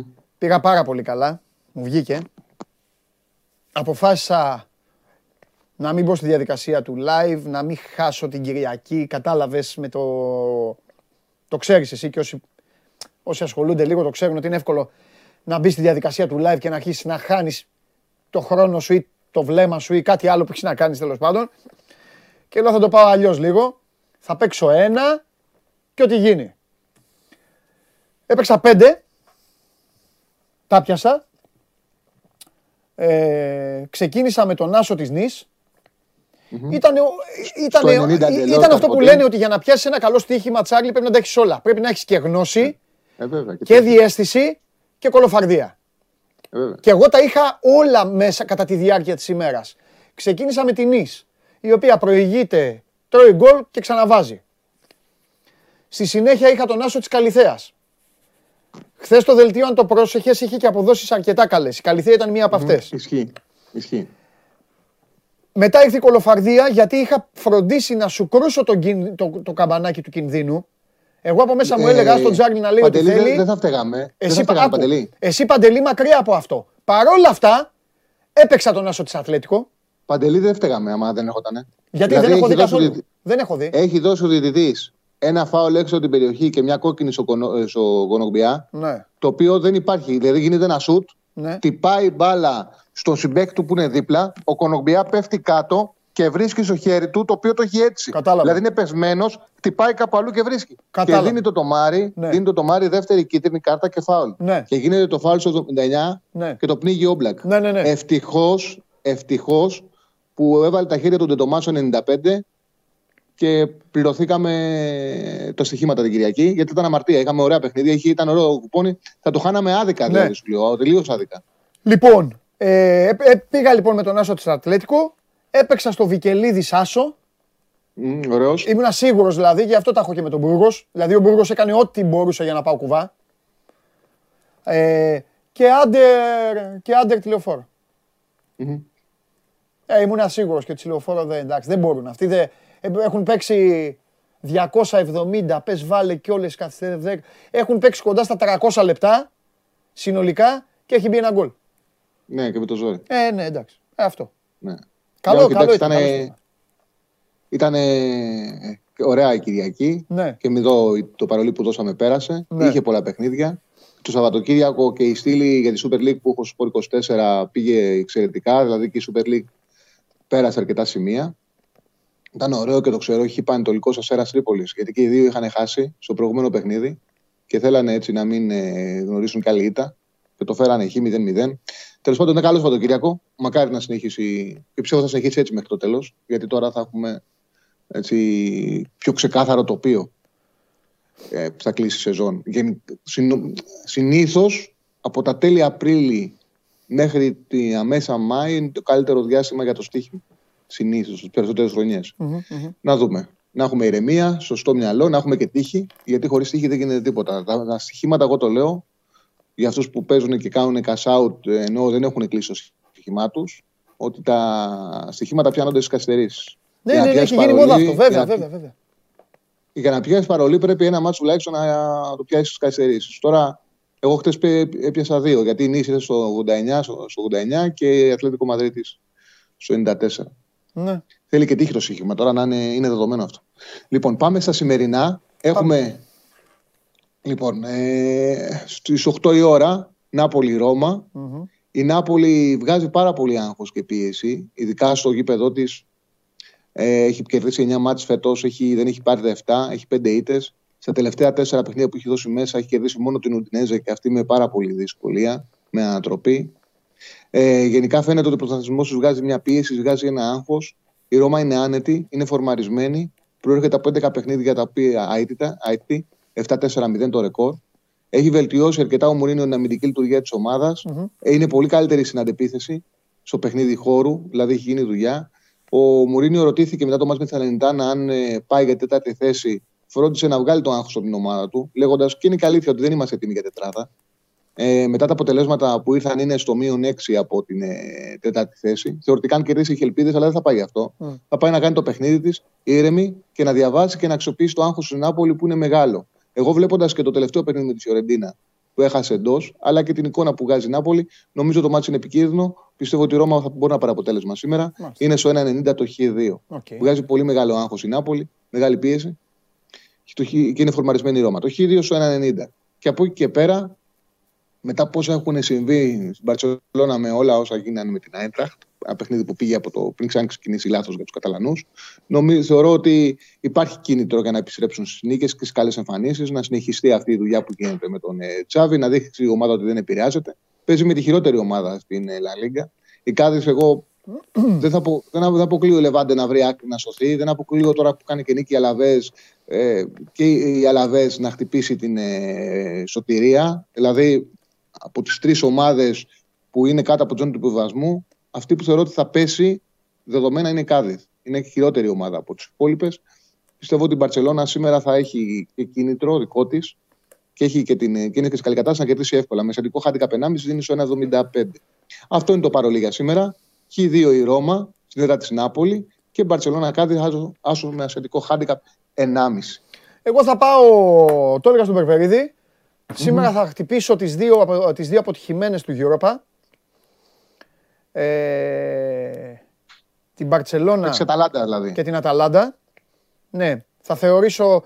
Τη ταιριάζει μωρέ και η Βερόνα της Αταλάντα, το ξέρεις και εσύ. Συμφωνώ, συμφωνώ, συμφωνώ. Θα πάω με αυτές και θα ψάξω και ένα τρίτο. Τώρα θα είναι κανένα από αυτά τα... Α, να πούμε στον κόσμο ότι πάλι έχει, το είχαμε πει από την Παρασκευή, έχει πάλι τις κατηγορίες της Αγγλίας.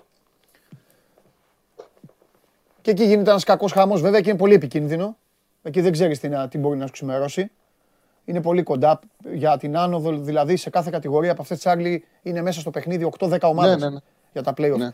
Τέλος πάντων, θα δούμε. Πάντως έχει πράγμα. Ο κόσμος, άμα θέλει να δει, να σε ακολουθήσει κιόλας για να έχει το κεφάλι του ήσυχο. Η Αταλάντα δίνει στο 1,65 δίνει. Απλά επειδή μια και το ανέφερες, ναι. πρέπει να κερδίσει για να μπει στη μάχη για την Ευρώπη. Είναι 8η. Ναι, ναι. Είναι πολύ πίσω έτσι, από τι ευρωπαϊκές θέσει αυτή τη στιγμή. Μόνο με νίκη έχει εύκολο πρόγραμμα. Το πρόγραμμα της είναι βατό. Ναι. Αν το αξιοποιήσει, μπορεί να καταφέρει να βγει στην Ευρώπη. Θα βγάλει και 7η θέση η Ευρώπη, έτσι όπως πάει το κύπελο, 7η conference, 5η και 6η Europe. Για να δούμε. Τσάγλε, φιλιά πολλά. Γεια σου Παντελή μου, καλή συνέχεια. Γεια σου Τσάγλε και εσύ. Λοιπόν, αυτός ήταν και ο Τσάρλι. Κυρίες και κύριοι, φτάνουμε να χρωματίσουμε την εκπομπή με τον Derby. Προχωρήσαμε. Καλύψαμε ένα πολύ μεγάλο φάσμα του τριημέρου. Καλύψαμε τις ανάγκες τις δικές σας για ενημέρωση όσον αφορά στο τι έγινε στο Κλεάνθης Βικελίδης και φυσικά στο πώς ετοιμάζεται η ΑΕΚ για να πάει στους Ζωσιμάδες να παίξει με τα Γιάννηνα. Πιο μετά θα έχουμε και λίγο μπασκετάκι. Δεν με ενδιαφέρει να πάει δύο η ώρα. Σήμερα η εκπομπή θα τελειώσει όταν χρειαστεί να τελειώσει και άμα είναι να, να πεινάω, ας πεινάω. Δεν πειράζει. Ξεκινάμε. Πρώτη επίσκεψη. Ξέρετε πώς είναι η αρχή μου. Δεν γίνεται να μιλάμε, δεν θα τα βγάλουμε μαζί τα παιδιά. Θέλω να πούμε πράγματα ξεχωριστά. Οπότε δεν υπάρχει λόγος να κάθομαι να παίζω τέννη και να χάνουμε την ε, σκέψη μας και να αλλάζει και η ροή της κουβέντας, κάτι που δεν βοηθάει και δεν εξυπηρετεί και τη δική σας την uh, θέαση. Ε, πάντα είναι αρχή μου ο πρώτος λόγος, πάντα στον νικητή. Ο Παναθηναϊκός έπρεπε να πάρει οπωσδήποτε, έπρεπε να ζήσει μια τέτοια βραδιά όπως η χθεσινή. Το είπα και χθες στην Game Night στα παιδιά. Το γιατί θα το πω και στον, και στον Κώστα, όπου για άλλη μια φορά θα συγχαρώ αυτόν τον άνθρωπο ε, στο, στον οποίο, στη δουλειά του οποίου εγώ προσωπικά πίστεψα και είστε μάρτυρες εσείς από τον Ιούλιο. Πάμε στον Κώστα.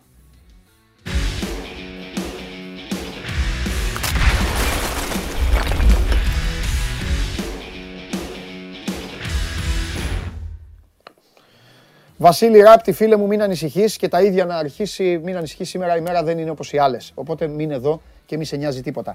Γεια σου, Κωστάρα μου. Καλή μεγάλη εβδομάδα σε όλο τον κόσμο με υγεία. Επίσης, πρώτα απ' όλα λοιπόν είμαι πάρα πολύ ε, καλά που αυτός ο άνθρωπος έζησε τη χθεσινή βραδιά γιατί το είπα χθες, το είπα χθες στην Game Night που βγήκα. Θα τελείωνε η σεζόν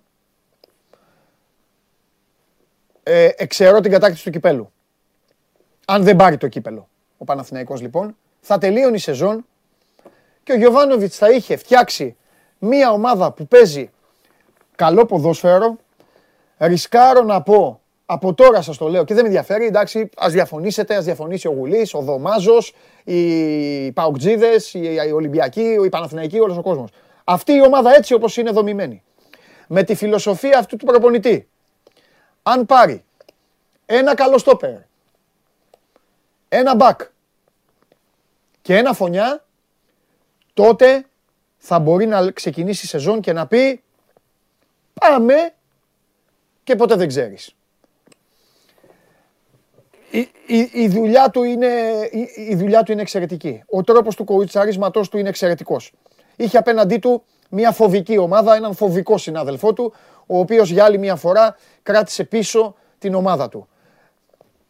Πήρε την μπάλα, έπαιξε, έδωσε όσες υπεραριθμίες μπορούσε να δώσει τη στιγμή που έπρεπε, ανακάτεψε την ομάδα του όταν ακριβώς έπρεπε. Τα λέω τώρα, παιδιά, ζητώ συγγνώμη γιατί χθες δεν ήθελα να φάω το χρόνο των παιδιών. Βγαίνω στην Game Night, βγαίνω από, όπως βγαίνεις εσύ σε μένα. Οπότε τώρα εδώ, στο δικό μου γήπεδο, ξεσαλώνω λίγο. Έχει βάλει ένα γκολ εξαιρετικό στο οποίο κάποια στιγμή ο Αγκίμπου, ο Αγκιμπού Καμαρά θα πρέπει να δώσει συνέντευξη και να πει με ποδοσφαιριστής και εκεί απλά εγώ ήθελα να πάω μια βόλτα στο, στη Λεωφόρα Αλεξάνδρας. Θα μπορούσε, δεν ξέρω αν θα μπορούσε να βάλει και δεύτερο, δεν θα σταθώ σε αυτό. Ε, ένα μηδέν, ένα μηδέν, ό,τι γράφει δεν ξεγράφει. Αλλά η ουσία είναι ότι έκλεισε τη βραδιά πάρα πολύ καλά για τον τρόπο Κώστα που έπρεπε να κάνει τη δουλειά του. Κατάλαβες, άσε τα αποτελέσματα, άσε τι έγραψε ιστορία, άσε τις ευκαιρίες που χάθηκαν, άσε το αν θα μπορούσε να έχει βάλει γκολ ο Μασούρα στο δεύτερο λεπτό. Δεν έχει σημασία όλο αυτό. Σημασία έχει ότι δουλεύει μια ομάδα όλη την εβδομάδα για να εμφανίσει μια εικόνα. Και πραγματικά εμένα με κάλυψε η δουλειά της εβδομάδας βάσει της εικόνας που έδειξε ο Γιωβάνοβιτς. Άξιζε λοιπόν να έχει και ένα τέτοιο βράδυ γιατί θα κινδύνευε να χάσει το κύπελο από τη Λαμία στον τελικό από κάποιον και δεν θα έχεις εσύ να πας το καλοκαίρι παραλία, να σε σταματήσει ένας τύπος και να σου πει «Ρε Κωστάρα, ένα ωραίο βράδυ, ρε, δεν ζήσαμε έτσι». Και θα του έλεγες «Ναι, έχεις δίκιο, μωρέ, παίξαμε καλή μπάλα». Ναι, και θα λέγατε μόνο για την μπάλα με πινελιές. Έπρεπε ο Γιωβάνοβιτς να ζήσει και ένα τέτοιο βράδυ. Του το έδωσε. Αυτό. Αν θες τη γνώμη μου, είναι το μόνο βράδυ που του έλειπε. Γιατί και με τους ναι. άλλους, ειδικά στο, από το, στις αρχές του 2002, 2022, με όλους τους υπόλοιπους ε, μεγάλους, είχε βραδιές πολύ καλές. Ειδικά στη λεωφόρο. Το θέμα είναι να το στοθοποιήσει και εκτός έδρας. Αλλά ένα μάτσο στον Ολυμπιακό τέτοιο το ήθελε. Επίσης, αυτό που είπες για τη δουλειά της εβδομάδας, νομίζω ότι είναι μέχρι τώρα, μέχρι τον επόμενο, μεγαλύτερος προσωπικός προπονητικός τρίαμβο του Γιωβάνοβιτς στον πάγκο του Παναθηναϊκού το χθεσινό βραδινό. Και όλη η προετοιμασία είτε έχει να κάνει με τη στόχευση να χτυπήσει τους μπακ του Ολυμπιακού και στις τοποθετήσεις του μέσα στο γήπεδο, όπου έχουν θέματα και όλα αλλά και ο Ρέαμτσουκ. Δεν νομίζω ότι ψήθηκε ποτέ μέσα στην εβδομάδα ο Γιωβάνοβιτς ότι θα έβαζε τόση σε αριστερό μπακ πάνω στον Παλάσιος ε, όλη τη δομή της ομάδας και το παιχνίδι του Παναθηναϊκού στο χθεσινό ντέρμπι ε, τον έχει βγάλει 100% ε, όλες ε, τις αποστολές που είχε αναθέσει. Το τρίκ για μένα που αιφνιδιάζει τον Ολυμπιακό σε πρώτη φάση και δεν το περιμένει και όταν αρχίζει και προσπαθεί να το προσαρμόσει πάνω στην ομάδα του Μάρτινς, Μαρτίνς ε, του αλλάζει μετά πάλι το σχεδιασμό και ψάχνει πάλι ο Ολυμπιακός πώς θα αντιμετωπίσει τον Παναθηναϊκό και τι εννοώ τρικ; Αν έχεις δει και νομίζω το έχεις παρακολουθήσει, αν διάβασα σωστά και το κείμενο χτες βράδυ, πώς χτύπησε τη, την πλευρά του Ρέαμτσουκ σε πρώτη φάση. Έδωσε την εντολή στον Παλάσιος και η φάση του γκολ το δείχνει αυτό, ε, να κινείται πιο πολύ προς τα μέσα, διαγώνια εσωτερικά. Για να μεγαλώσει το γήπεδο, ανέβασε πάρα πολύ ψηλά τον Κότσιρα, ο οποίος Κότσιρας είναι αλήθεια πως σε λίγα παιχνίδια έχει παίξει τόσο ψηλά και μόνιμα είχε κάλυψή του πίσω το Μαωρίσιο. Και αυτός είναι ο λόγος που δεν ξεκίνησε και ο Βηγιαφάνη σε πρώτο βαθμό ε, στο χθεσινό ντέρμπι. Ενώ θυμάσαι ότι μέχρι, τα μέσα της εβδομάδας λέγαμε ότι έχει σοβαρή υποψηφιότητα. Ξεκίνησε ο Βηγιαφάνη από την Παρασκευή και μετά φαινόταν ότι πάει στο Μαωρίσιο πάνω σε αυτό το σχεδιασμό. Επίσης, διαβάζοντας την άλλη αδυναμία του Λαλά από την ε, άλλη πλευρά, ξέροντας ότι ο Σάντσες δεν μπορεί να γίνει Χουάνκαρ, δεν μπορεί να έχει τα ανεβάσματα, τις έντρες, το πώς κινείται στο χώρο Χουάνκαρ, τις συνεργασίες που βγάζει με τους Χαφ κτλ.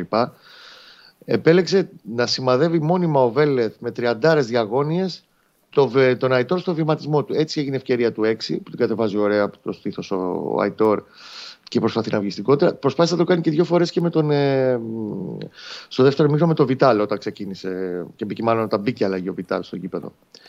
Γενικά τακτικά έχει προσαρμόσει πολλά πράγματα πάνω στο παιχνίδι του Ολυμπιακού. Ε, η παρουσία του Μαωρίσιο, θα μου πεις γιατί το έκανε. Γιατί μέσα σε όλα, αδερφέ, παίζουν ρόλο και ακόμα και οι στατικές φάσεις. Ο Ολυμπιακός είναι πάρα πολύ δυνατός και το ξέρουμε. Λόγω Σισε, λόγω Κορμιών, λόγω τα λοιπά. Θεώρησε ότι θα έπρεπε να βάλει το Μαωρίσιο μέσα και για αυτό το λόγο. Και όταν ήρθε η ώρα και ο Μάρτινς προσπαθεί να μαζέψει λίγο τον Ολυμπιακό και στο 59 έχει κάνει τέσσερις αλλαγές, του βάζει μέσα τον Βιγιαφάνιες. Το χαμηλώνει στο γήπεδο. Όχι μόνο αυτό. Κρατάει απαντάει μπάλα. στις αλλαγές του Μαρτίνς και πέρα από τον Βιγιαφάνιες Γρήγορα. βάζει. Ξέρεις τι κάνει; Ε, ξέρεις γιατί ήταν μάγκας χθες; Γιατί σου λέει το ματς είναι ρευστό. Ο Ολυμπιακός είναι απέναντι. Δεν έχει σημασία σε τι κατάσταση βρίσκεται. Είναι αυτός που είναι όμως. Ξέρουμε όλοι ότι ο Ολυμπιακός και στις στραβές του Κώστα είναι μια ομάδα της Μια στιγμής. φάση θέλει, Μπορεί ρε να βρει φίλε, τη μια στιγμή, φάση μπράβο. θέλει. Να βρει τη στιγμή. Μια φάση. Όμως να σου πω και κάτι. Στις καθυστερήσεις ένα, ένα έκανε επιθετικό φάουλ ο Σισε που έσπρωξε εκεί και έκανε την κεφαλιά και πήγε out. Εγώ σου λέω δεν έκανε φάουλ και η μπάλα πήγαινε και μέσα. Ναι. Και Θα είχε σημάδευε έρθει ένα-ένα πάρα. το μάτς γιατί δεν το καταλάβαινε κανένας. Σου λέει λοιπόν, τι θέλω τώρα, θέλω να βάλω το, το, τι κάνει ο άλλος, προσπαθεί να βάλει μπαλωμένους μέσα. Άσχετα αν το θυμάται μια ζωή στο 70 εκεί και πώς το κάνει. Το κάνει. Εγώ τι πρέπει να κάνω, πρέπει να έχω τον κόσμο μου στην, στην πρίζα και πρέπει να βάλω δύναμη να δείξω ότι όχι, εδώ έχει τελειώσει το μάτς, θα τελειώσει το μάτς. Βάζει Αλεξανδρόπουλο, βάζει Βιτάλ, ο οποίος, χθες ο Βιτάλ δεν ξέρω, έτσι είναι πάντα. Έβαλε δύναμη, τσαμπουκά, έκανε πράγματα τα οποία... Όχι. Θε ήταν πολύ πιο, πιο σκληρός. Α, μπράβο, αυτά, μα έλεγα, ε, ξέρεις τι έλεγα εγώ. Ε, ξέ- Κάνα δύο φορές είπα, Συμπαρέσει περί του Πιτάλ. δεν έβλεπα φανέλα και έλεγα, ρε ποιος είναι αυτός ο Ξανθός ρε; Ποιος είναι; Κάποια στιγμή κάνει ένα τζαμπουκά εκεί, δείχνει τηλεόραση στον Τοροσίδη που βρίζει κάποιον. Ο Τοροσίδης έβριζε το Βιτάλ επειδή σπρώχτηκε εκεί με το φίλο του, τον Παπασταθόπουλο. Έκανε το πράγμα ο Βιτάλ. Και βάζει και το Βηγιαφάνες για τα τρεξίματα. Και δηλαδή. Δηλαδή, και την μπάλα. Και γιατί που ήθελε απ' έκτα να του κρατήσει την μπάλα περισσότερο. Απαντάει- Ο Ολυμπιακό πήγε, πήγε να πάρει την κατοχή. μπράβο. Απάντησε και, Και εκεί επίσης, λοιπόν. Ο Γιωβάνοβιτς συγγνώμη ήταν που διακόπτω. καθολικά έτοιμος. Ήταν Ακόμα καθολικά και έτοιμος. στο 75 που περνάει τον Καρλίτος, σου λέει πλέον ότι ο Ολυμπιακός ανεβάζει τις γραμμές του. Ο Ιωαννίδης, ό,τι είχε να δώσει, το έδωσε. Αν το ψάξω, αν έχω ένα πιο γρήγορο παίχτη και όπως είναι ο Καρλίτος, δύο φορές πήγε να το κάνει ο Καρλίτος, μπορεί να το χτυπήσω και στην κόντρα στις γρήγορες μεταβάσεις γιατί ο Παναγιώ συνέχισε να κλέβει μπάλες. Ειδικά από την ώρα που είχε ο Αλεξανδρόπουλος και μετά. Ναι. Την μπάλα την έκλεβε πάρα πολύ εύκολα. Για μένα το κλειδί όλου του παιχνιδιού δεν θα δικήσω τον Κότσιρα. Έχει κάνει το καλύτερο του παιχνίδι με τον Παναθηναϊκό. Είναι ο MVP για πολλούς. Για μένα σε διάρκεια και στο όλο παιχνίδι και στην ισορροπία που έχει δώσει και το είχα γράψει και πριν το παιχνίδι, το κλειδί για αυτό το ματς είναι ο αθλητής Ρούμπεν Πέρεθ. Ναι. Ο Ρούμπεν έχει κάνει καταπληκτικό παιχνίδι. Σε όλα. Θα μου πεις κάνει πράγματα που δεν φαίνονται και α, δεν το θυμάται αύριο μεθαύριο θα περάσει μια εβδομάδα. Θα μου πεις τι είχε κάνει ο Πέρεθ. Ναι, ναι, έκανε 15 κλεψίματα και. Όχι. Ο ε, Πέρεθ είναι ο άνθρωπος που έχει δώσει όλο το τέμπο στη μεσαία γραμμή στο πώς θέλει να παίξει ο Παναθηναϊκός. Είτε έχει να κάνει με τη σκληράδα, είτε με την ασφάλεια της πρώτης πάσας. Με, να με συγχωρέσουν τα παιδιά στο, με την όπτα τα έχουν καλύτερα τα στατιστικά. Ναι. Και θα ήθελα να δω μετά και να τον ε, μιλήσω κάποια στιγμή και με το Θέμη. Εγώ δεν θυμάμαι να έχει κάνει λάθος πάσα. Και δεν λέω στα τρία μέτρα τι πάσας αυτές που αλλάζανε κάποια στιγμή. Γενικά και λάθος επιλογή ο Ρούμπεν δεν πρέπει να έχει κάνει μέσα στο παιχνίδι χθες. Και Είναι επειδή ε, όπως, καθιστικό. όπως ισχύει οι φάκελοι κλείνουν μετά από την πάροδο κάποιων ε, μηνών Ναι. και επειδή δεν είναι τώρα, δεν είναι η φάση τέτοια, τώρα εδώ είναι αγωνιστικά ρυθμοί και αυτά, σημείωσέ το το καλοκαίρι πάνω στις μεταγραφές που και ο κόσμος εδώ μιλάμε αλλιώς και είμαστε και πιο χαλαροί και ο κόσμος είναι σε διακοπές και αυτά. Θύμησέ μου, θα σου πω και μία μικρή ιστορία από χθες για τον Πέρεθ. Εντάξει, θέλω να μου το θυμίσεις όμως. Θα σου την πω τότε. Και για κάτι άλλο που ποιο- έχει κάνει ο Πέρεθ. Ο Πέρεθ ή ποιος συμμετείχε στο να έρθει ο Πέρεθ στον Παναθηναϊκό; Όχι αυτό, δεν έχει να κάνει. Αυτό έχει μια ιστορία για το ματς, για, για- από το ματς. Α, για το ματς το συγκεκριμένο, κατάλαβα. Ναι. OK, OK, θα τη, εγώ θα τα κρατάω αυτά. Τα, Ναι. Με καμίλα τα θυμάμαι. Μπλεγμένος και αυτός που συμμετείχε, είναι κατά τύχη, Κατά τύχη, αλλά δεν έχει να κάνει, θα στα πω εδώ, θα μου πεις. Ναι, ναι, Θύμησέ κατάλαβα. μου, θα μου πεις Παναθηναϊκός Ολυμπιακός, τότε πες μου, την ιστορία, πες μου τι έκανε ο Πέρεθ και θα σου πω. Ε, Πάμε. τώρα πάνω σε αυτό που έλεγες στην αρχή, στην, Ναι. στον πρόλογο που έχεις κάνει, θα συμφωνήσω στα δύο τρίτα από αυτό τι χρειάζεται ο Παναθηναϊκός. Ο Παναθηναϊκός για να ξεκλειδώσει όλη η δουλειά και να αποτυπωθεί όλη η δουλειά της και η μπάλα που παίζει και το πλάνο και η νοοτροπία και η φιλοσοφία του Γιωβάνοβιτς χρειάζεται αυτό που έχουμε πει 150 φορές από αυτή εδώ την, ε, ε, τη γωνιά. Δηλαδή έναν επιθετικό ο οποίος θα έρθει και θα του κουμπώσει και θα του δώσει το εύκολο γκολ και δεν θα τα περιμένει τα πάντα πλέον από τους εξτρέμ του ή 7-10 φορές τους εξτρέμ να καθαρίσουν ε, την όλη διαδικασία. Θα ξεκλειδώσει όλο το παιχνίδι του Παναθηναϊκού ένας center for goal Χρειάζεται ένα κεντρικό χαφ ακόμα γιατί ο Μαρίσιο θα φύγει το καλοκαίρι. Στα back θα, κάνω, θα σου ανοίξω την κουβέντα για τον backup πίσω το Χουάνκαρ. Σημαντικό είναι να μείνει ο Χουάνκαρ για τον Παναθηναϊκό και να αποκτηθεί ένας αντίστοιχο επίπεδου αριστερός back. Δεξιά, αυτός ο κότσιρας που έχει ξαμπλοκάρει εντελώς το μυαλό του ο Γιωβάνοβιτς. Γιατί ξέρεις τι, πολλές φορές γίνονται πολλά μικρά πράγματα τα οποία εμείς δεν μπορούμε να τα αντιληφθούμε. Ε, καλά, έτσι Είτε είναι η θα ζωή τα των μαθαίνουμε πολύ αργότερα. Δηλαδή, ο Γιωβάνοβιτς τι κάνει; Αν ο Διαμαντόπουλος δεν είναι καλά, είναι ένα φεγγάρι που του πάνε όλα στραβά στο γήπεδο. Κάνει λάθη, ε, κρεμάει την ομάδα. Δεν είναι προπονητής που τους πετάει στην άκρη, δεν τους απορρίπτει. Θα τραβήξει την άκρη το Διαμαντόπουλο, θα του καθαρίσει το μυαλό, θα κάνουν 10 πράγματα παραπάνω μαζί τους προπονήσεις. Έτσι έκανε με τον Κότσιρα. Έτσι έκανε και στο Σάντσες όταν έκανε και το ανόητο πέναλτι με τον Αστέρα Τρίπολης. Που κρέμα στον Παναναναϊκό στα τελευταία λεπτά στο 0-1 σε εκείνη τη διαβολοβδομάδα με τρεις ήττες από Πάο Κόφι που τον είχε πάρει και από κάτω η μπάλα το Παναθηναϊκό και γενικά έτριζε όλο το οικοδόμημα. Τον Αϊτόρ όταν είδε στην αρχή ότι ήταν μπουκωμένο αγωνιστικά, ποδοσφαιρικά, τον τράβηξε στην άκρη. Ο Αϊτόρ άρχισε από το να παίζει από τον Νοέμβρη και μετά. Του επανέφερε την εμπιστοσύνη. Του έδειξε ότι αδερφέ, έχεις 10 πράγματα να δείξεις. Θα σου πω και εγώ μια ιστορία τώρα, συγγνώμη τώρα που κουράζω. Για τον Ε, Δεν Αϊτόρ. κουράζει γιατί καθόλου, τι ο Αϊτόρ- κουράζεις; γιατί ο Αϊτόρ είναι ο πρωταγωνιστής του Παναθηναϊκού μαζί με τον Παλάσιος από τις αρχές του 2022. Έχει σκοράρει σε όλα τα ντέρμπι, έχει βάλει 8 γκολ το παιδί σε ξέρω εγώ, 24 μάτς πόσα έχουν γίνει από το Γενάρη και μετά. Τα ψυχολογικά που του έχει προκαλέσει ο Μπόλον, θα μου πεις τώρα πάλι με τον Μπόλον κόλλησε. Του Αϊτόρ δεν πιστεύω ότι έχουν προηγούμενο σε ποδοσφαιριστή του Παναθηναϊκού τα τελευταία χρόνια.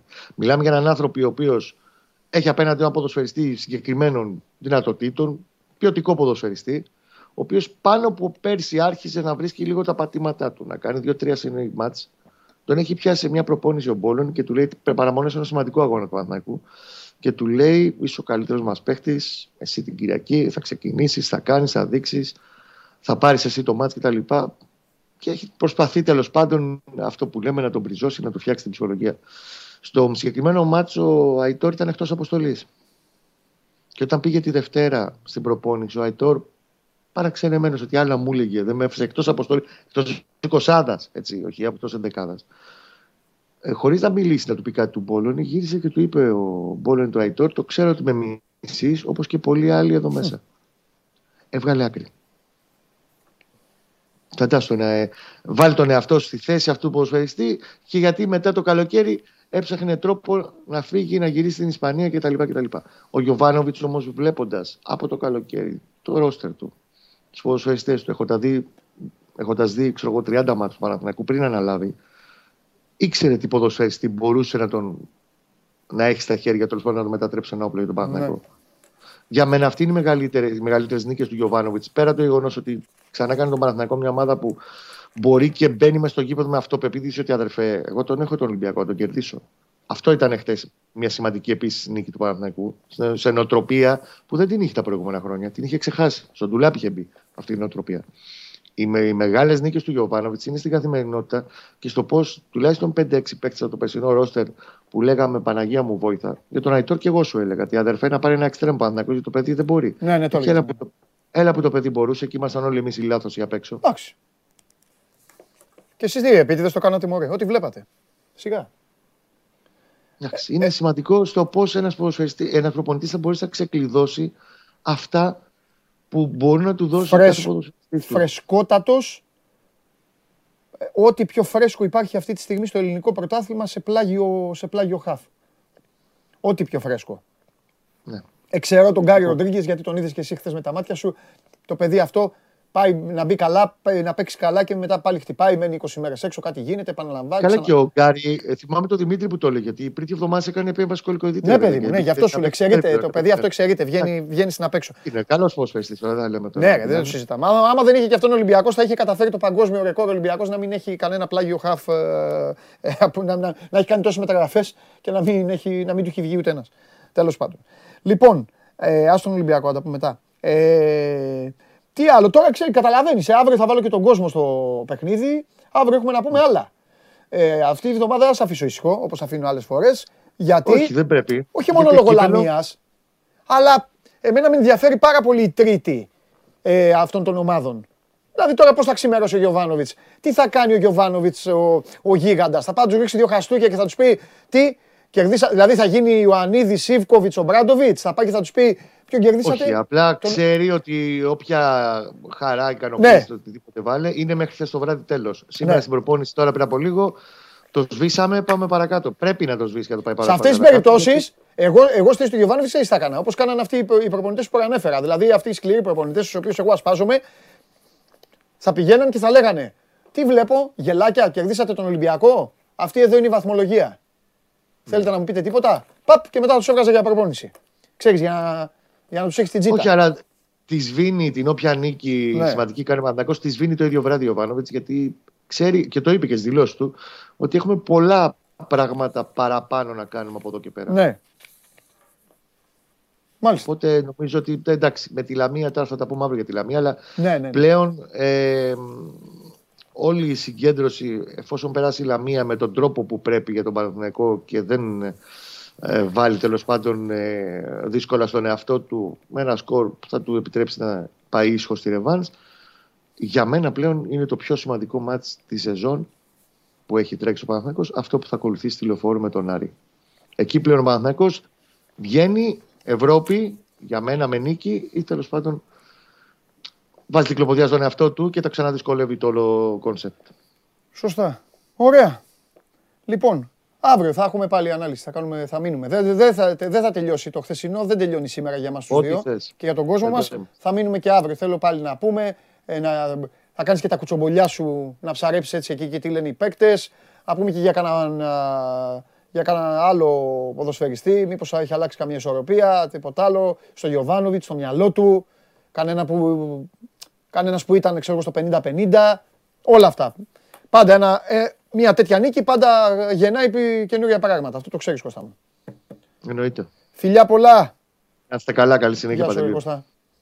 Λοιπόν, ο Παναθηναϊκός ήταν ο κερδισμένος και ο Άρης της χθεσινής ημέρας. Ο Παναθηναϊκός ήταν ο κερδισμένος του ντέρμπι. Εκεί λοιπόν εμφανίστηκε ένας Ολυμπιακός ο οποίος δυστυχώς για τον ίδιο δεν προκάλεσε εντύπωση σε κανέναν. Ε, ρε, να μαλώσω το φίλο μου τον Απόστολο Αθανασίου, τον προσωπικό μου εδώ τηλεθεατή.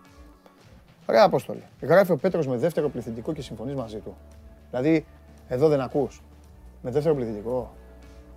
Ε, Απόστολε, έχω παράπονα από σένα. Πάμε.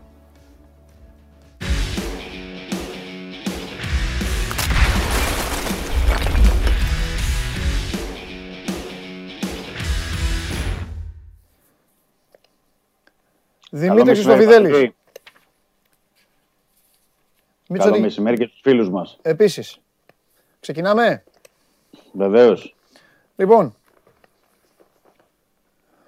υπάρχει ένας σκόρος εδώ και ε, πολύ καιρό που τρώει το DNA του Ολυμπιακού.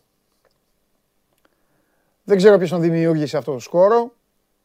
Εγώ ξέρω ότι βλέπω μια ομάδα η οποία από το 1925 και έπειτα, από τότε που ιδρύθηκε, ε, αυτό που βγάζει DNA είναι ότι θα χάσω.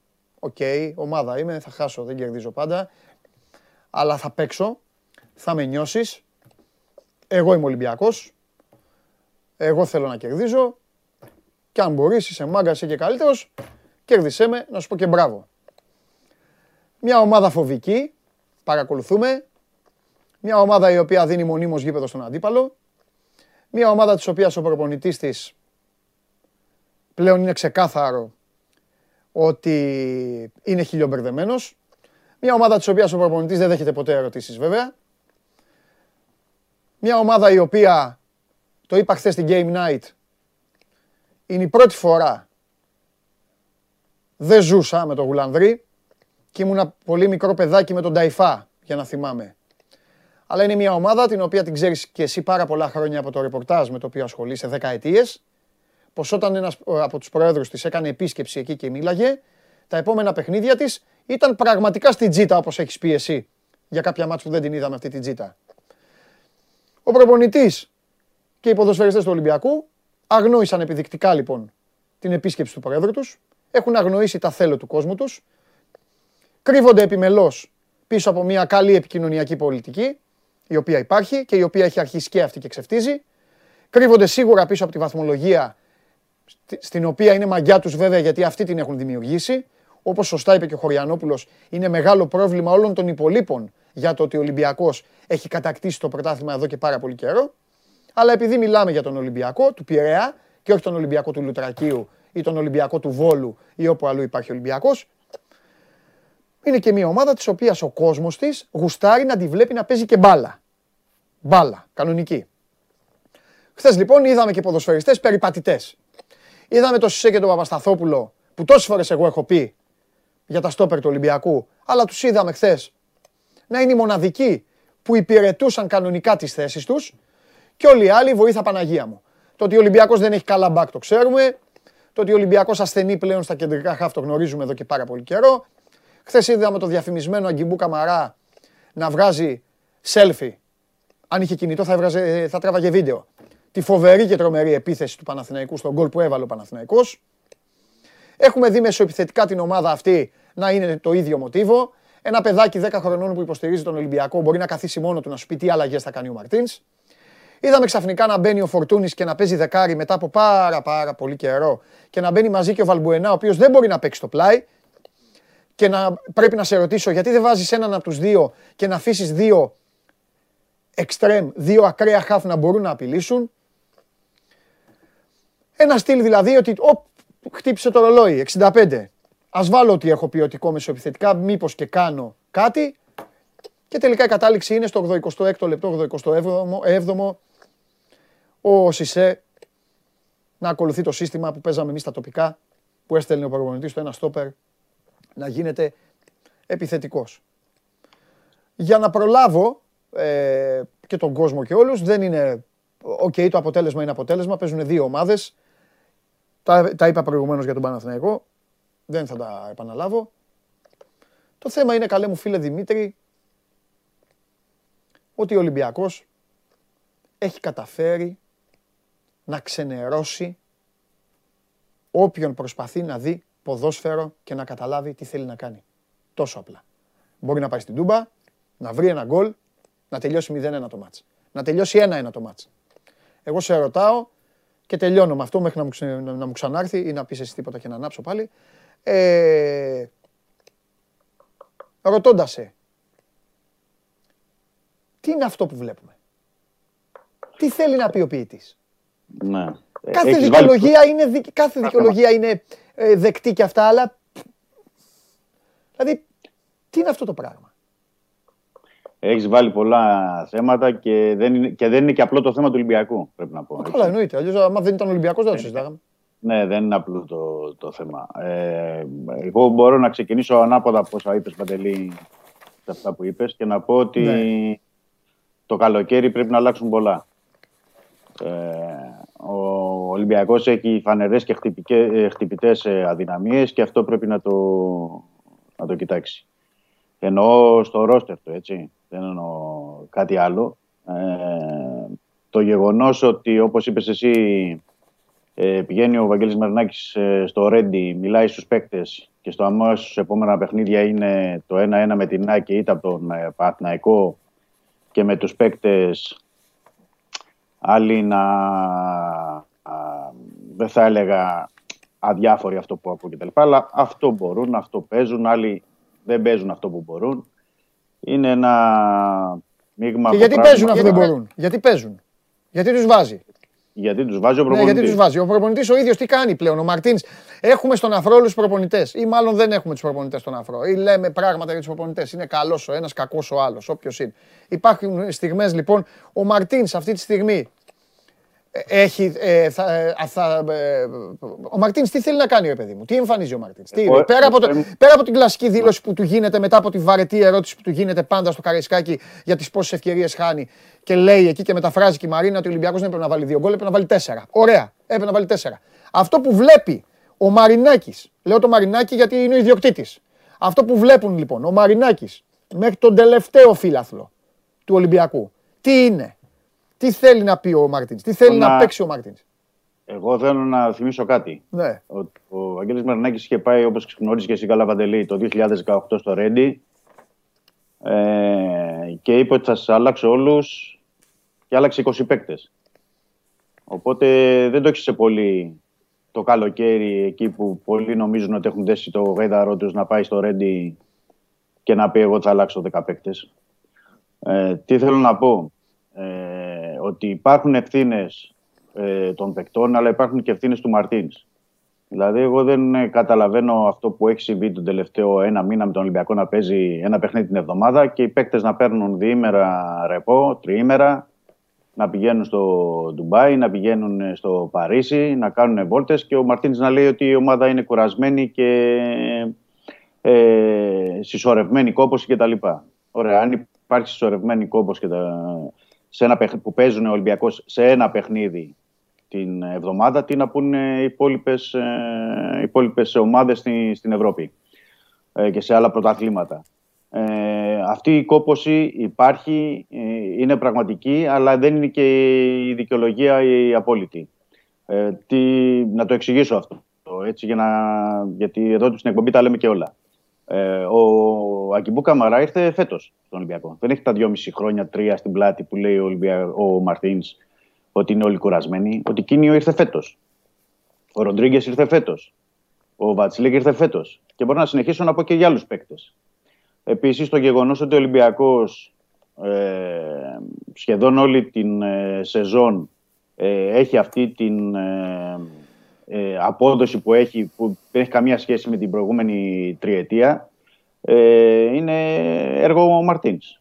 Δεν είναι έργο κάποιο άλλου Αυτός είναι ο προπονητής, αυτός παίρνει τις αποφάσεις. Αυτός πορεύεται με ένα ρόστερ 14-15 παικτών, ενώ έχει 30 παίκτες στο, στο Ρέντι.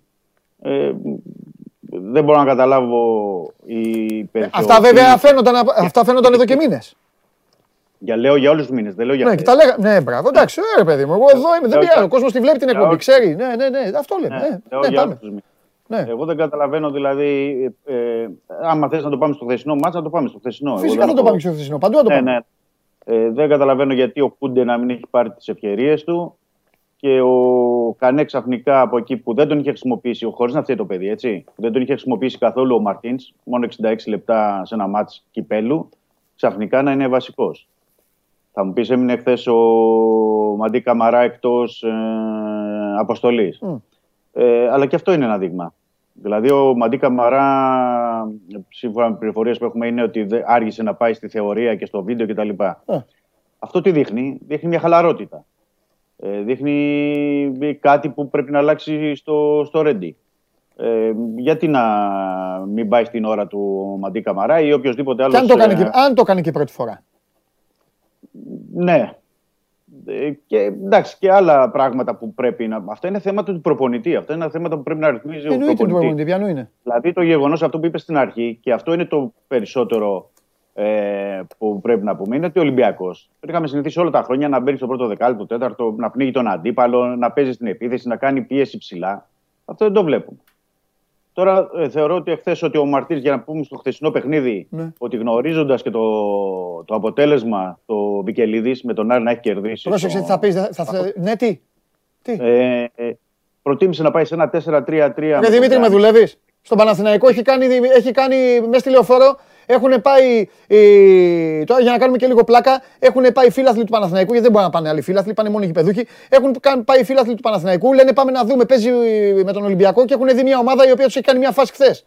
Μια φάση με τον Μασούρα. Αυτό λέω. Αυτό λέω. Ποια Ο βαθμολογία, Ολυμπιακός- ποιο μπάουκ έχει δει Παρα- και έχει ακούσει και έχει κάνει. Δεν έχει DNA, έχει ξεχάσει το DNA του Ολυμπιακός. Όχι, δεν, δεν μ' άφησες να ολοκληρώσω. Λέγε ρε Μίτσο, sorry, εγώ φταίω. Ναι. Λοιπόν, λέω ότι έχει, δεν χρησιμοποιεί, έχει κρατήσει τρία δεκάρια στον πάγκο. Τον Καρβάλιο, τον Φορτούνη, τον Βαλμποενά Ε. στην, στην δεκάδα για να Ένα μισό χρησιμοποιήσει χρόνο το κάνει. παίκτες, για να χρησιμοποιήσει παίκτες, λέω για το χθεσινό παιχνίδι, Εντάξει. για να χρησιμοποιήσει παίκτες οι οποίοι θα πήγαιναν για να κρατήσουν το αποτέλεσμα. Δηλαδή ο Μάρτιν μας έδωσε χθες την εντύπωση είχε, ότι είχε στο μυαλό του να σβήσει πίσω το- αμυντικά, όπως έγινε στο πρωτάθλημα το 0-0. Ο Ολυμπιακός ήταν ακίνδυνος επιθετικά, Ναι. δεν υπήρχε επιθετικά. Ναι.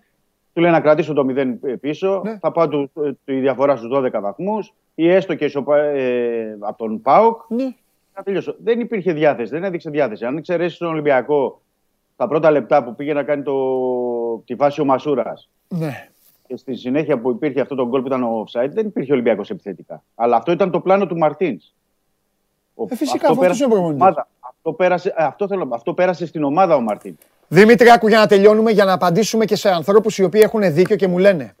Μου στέλνουν σε μένα στο δικό μου το Instagram και μου λένε ρε Παντελή όμως, αυτός ήταν πέρυσι, αυτός ήταν πρόπερσι, αυτός ήταν. Ακούστε να δείτε για να τελειώνουμε. Ο Μαρτίνς είναι ένας προπονητής που έχει αυτή τη φιλοσοφία. Είναι τέτοια η σχολή του. Είναι ξεκάθαρο. Ο άνθρωπος αυτός ποτέ δεν τζαμπουκαλεύτηκε ποδοσφαιρικά. Ποτέ, ποτέ, ποτέ. Ποτέ. Μπορεί, εδώ είναι ο Δημήτρης, μπορεί να, να, να το πει. Ποτέ δεν έκανε, δεν έβγαλε μία ομάδα τσαμπουκαλού.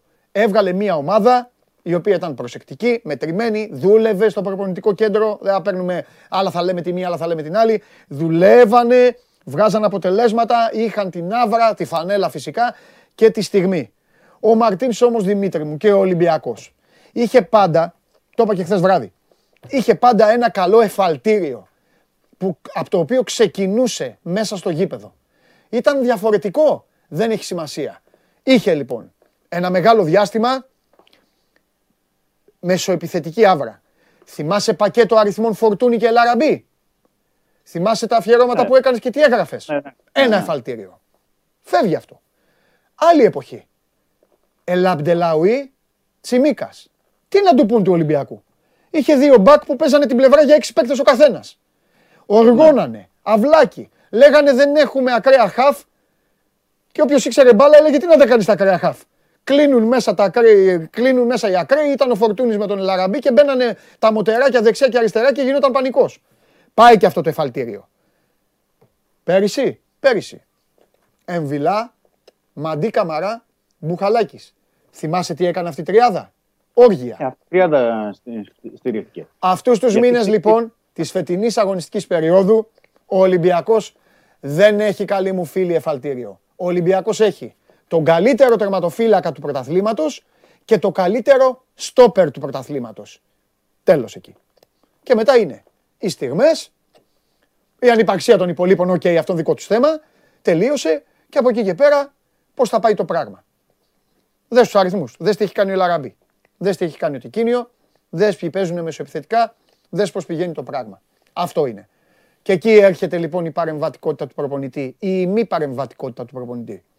Έχει ένα ρόστερ τέτοιο που λες δεν το αξιοποιεί. Πατάει πάνω σε κάποιους παίκτες, δεν παίρνει από αυτούς τους παίκτες. Τα βλέπει ο Μαρινάκης αυτά γιατί είναι έμπειρος, γιατί είναι χρόνια. Πάει στο Ρέντι, χτυπάει το καμπανάκι, δεν το ακούνε. Τώρα ή το ακούνε ή το... και δεν μπορούν. Γιατί είναι και αυτό ρε παιδιά. Παίζει και αυτό. Παίζει και αυτό ρε παιδάκι μου. Παίζει και αυτό. Παίζει και αυτό να μην μπορούν. Εντάξει, τα είπε, τους είπε αυτό, δεν μπορούν. Πήγανε μετά, πού πήγανε, στα Γιάννενα πήγανε μετά; Πού πήγαν, στα Γιάννενα δεν πήγανε. Ναι, ναι. Γιάννενα, δεν ναι, κέρδισαν ναι. τα Γιάννενα, δεν κέρδισαν. Παίζουν με την ΑΕΚ, δεν την κερδίζουν την ΑΕΚ. Κάναν φάση με την ΑΕΚ. Αλλά εντάξει, η ΑΕΚ δεν είναι Παναθηναϊκός. Ο Παναθηναϊκός παίζει καλή μπάλα. Έχει φτιάξει καλή ομάδα ο Γιωβάνοβιτς. Τα λέμε αυτά. Και όχι, και ο Ολυμπιακός είναι ότι είναι και. Εντάξει, όχι τόσο τρομερή διαφορά, αλλά και εκτός έδρας δεν είναι φέτος στο, στο πρωτάθλημα και στην Ε, ρε Ευρώπη. παιδάκι μου, Αυτό είναι. Δηλαδή δεν έχει Τώρα- καμία σχέση. Τώρα Εκτός για να έδρας. ολοκληρώσω να ξαναπάρεις την μπάλα. Τώρα καταλαβαίνω, έχουμε εδώ τους πιστούς χιλιάδες μας βλέπουν. Αν κατέβαιναν και δύο εξωγήινοι ή αν εμφανιζόταν κανένας από τη Βενεζουέλα ή τη Νέα Ζηλανδία, θα έλεγε ρε παιδιά, αυτή η ομάδα που μιλάνε είναι τελευταία. Για ποιον μιλάνε; Όχι, μιλάμε επειδή είναι Ολυμπιακός. Δεν είναι, ακριβώς. Δεν είναι τελευταίος. Αλλά εδώ τελειώνει η συζήτηση. Η εικόνα αυτή που παρουσιάζει, η γη να έρθει ανάποδα, να μας, πού, πού να σου πω τώρα, όποιος να έρθει να, να φωνάζουν, συνθήματα να βγουν, να κάνουν ό,τι θέλουν, δεν υπάρχει περίπτωση να αλλάξω εγώ τη γνώμη μου ή δεν ξέρω εσύ. Δεν είναι ο Ολυμπιακός αυτό που βλέπουμε. Δεν είναι. Τι να κάνουμε, δεν είναι. Τέλος. Δεν είναι. Αυτό. Μα έχουμε πει ότι εμείς τα λέμε όπως είναι. Δεν Πάμε. είναι τώρα να κρύψουμε. Να πω και ένα άλλο, δηλαδή πέρα από το αγωνιστικό Παντελή, να φέρω ένα παράδειγμα, γιατί η ουσία είναι εκεί που είπα στην αρχή ότι πρέπει να αλλάξουν πολλά το καλοκαίρι.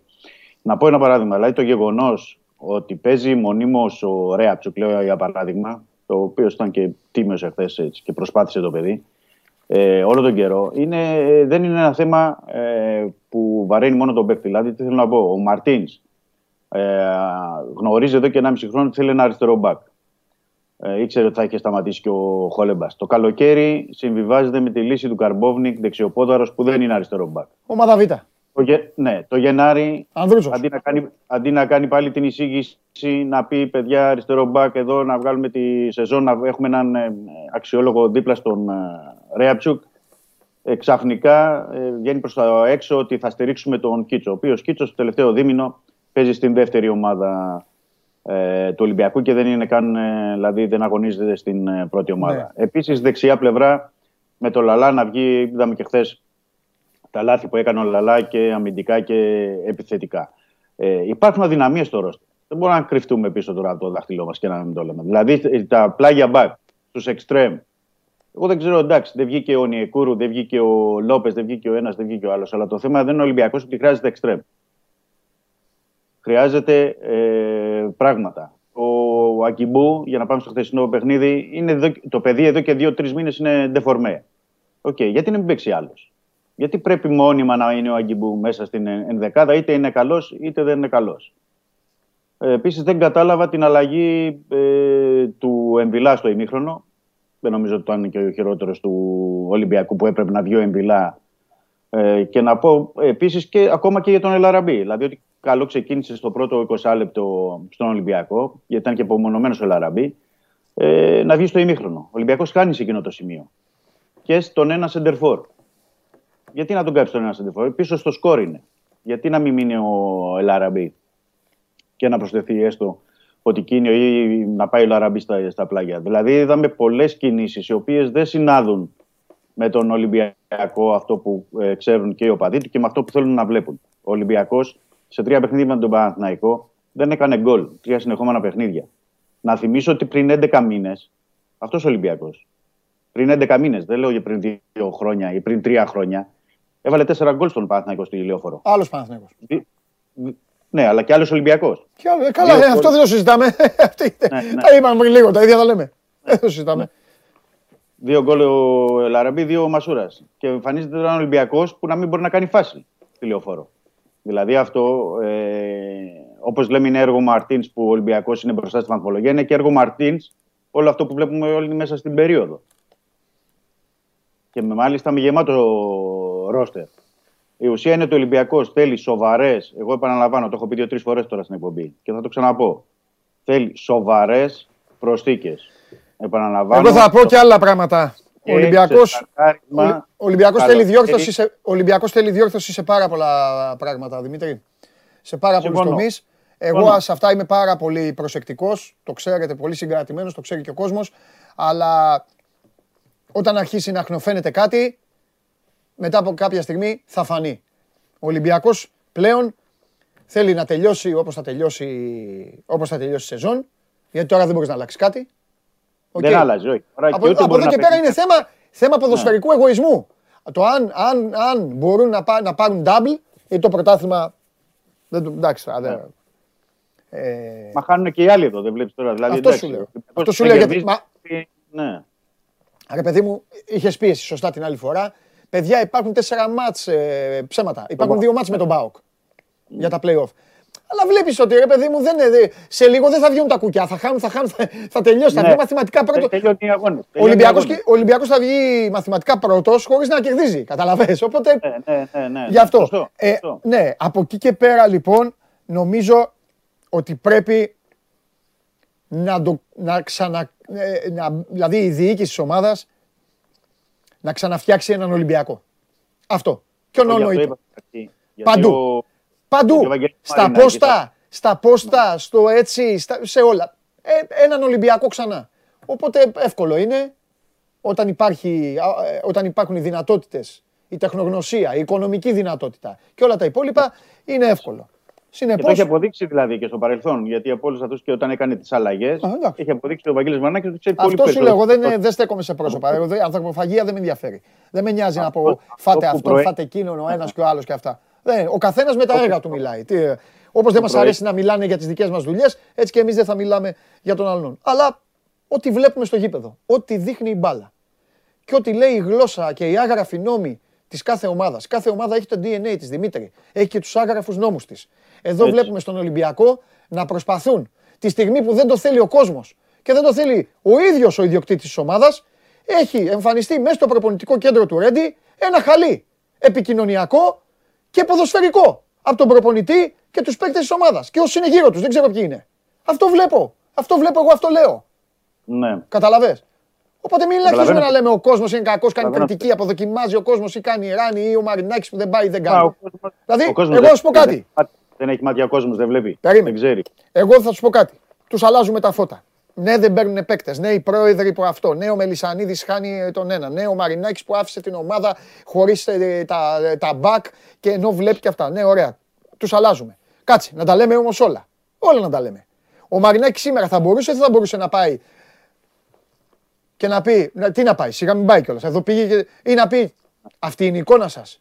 Εγώ σας πληρώνω και πάτε να μου αδειάσετε το γήπεδο στη φιέστα. Γιατί ξενερώνει. Εσύ δεν, εσύ δεν έχεις ξενερώσει. Ναι. Θα μπορούσε να τους βάλει πρόστιμο. Ε, ό,τι, μπο- ό,τι θέλει μπορεί να Ό,τι κάνει. θέλει. Βέβαια. Θα, έλεγε, θα του κάνεις κριτική άμα το έκανε; Όχι, βέβαια. Όχι. Τι κριτική να κάνω; Για αυτό που βλέ- βλέπει όλο το, όλο το, όλη τη σεζόν, δηλαδή γιατί τι κριτική να κάνεις; Μπράβο. Οπότε, Εγώ δεν, κα- δεν καταλαβαίνω. Δηλαδή, γιατί πήγε ο Μαρτίνς και είπε στον Μαρινάκη τον Ιανουάριο, φέρε μου αριστερό μπακ και δεν του έφερε. όχι βέβαια. Είπε θα στηρίξω τον Κίτσο. Γιατί του είπε φέρε κάποιον άλλο καλύτερο από το Λαλά και δεν του έφερε. Ναι. Εδώ, εδώ οι περισσότεροι, Ναι. 16-17, να μην πω παραπάνω ποδοσφαιριστές, έχουν ε, ετήσιο συμβόλαιο από 900.000 ευρώ μέχρι 2 εκατομμύρια. Μμμ. Δηλαδή δεν μιλάμε για ότι δεν έχουν σχέση με τα ελληνικά δεδομένα τα συμβόλαια των παίκτων του Ολυμπιακού. Αλήθεια είναι αυτό. Οπότε περιμένεις και από αυτούς το minimum, για να συμπληρώσω αυτό που είπες και προηγουμένως, ε, μέχρι το τέλος της ε, περίοδου. Ε, αυτό που προέχει τώρα είναι ο Ολυμπιακός να σηκώσει κεφάλι για τα παιχνίδια με τον ΠΑΟ, γιατί είναι δύο παιχνίδια του κυπέλου που παίζεται ένας τίτλος και άλλα δύο παιχνίδια στο ε, πρωτάθλημα. Ε, γιατί το ένα από τα δύο έτσι και κερδίσει ο Ολυμπιακός στο πρωτάθλημα δεν έχει νόημα έτσι και αλλιώς το κλειδώνει το πρωτάθλημα. Ναι. Αλλά και να, αυτό που προέχει να τελειώσει αυτή τη σεζόν, και γιατί μην περιμένουμε και ένα Ολυμπιακό καλύτερο. Πήγε όλη τη σεζόν, δεν περιμένουμε τώρα σε ένα μήνα να δούμε διαφορετικό Ολυμπιακό. Μμμ.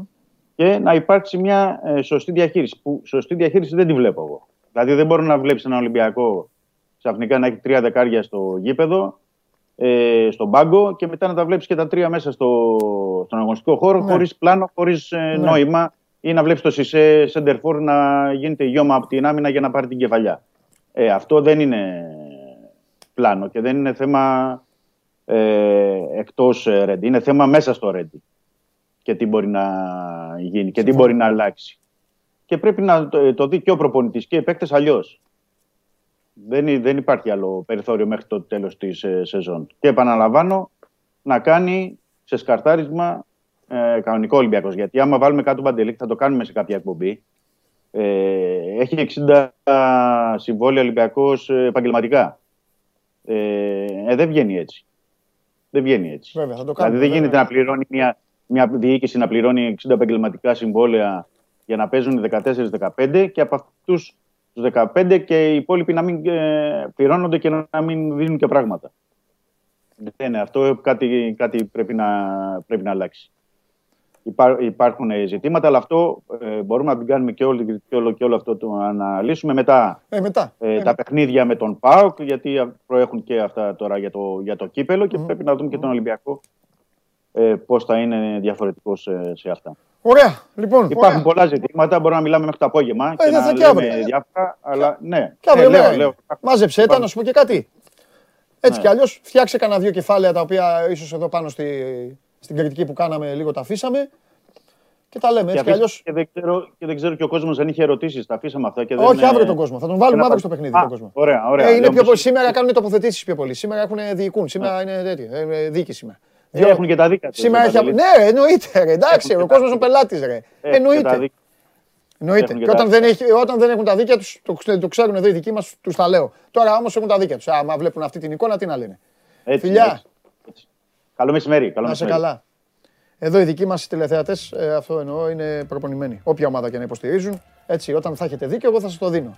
Όταν δεν έχετε δίκιο, πάλι θα το ακούτε, θα τα ακούτε από μένα. Τώρα, όσοι στο Ολυμπιακό έχετε δίκιο. Όλα και όλα. Αλλά πρέπει να έχετε δίκιο οι φίλοι όλων των ομάδων πάντα. Και να μην τρελαίνεστε.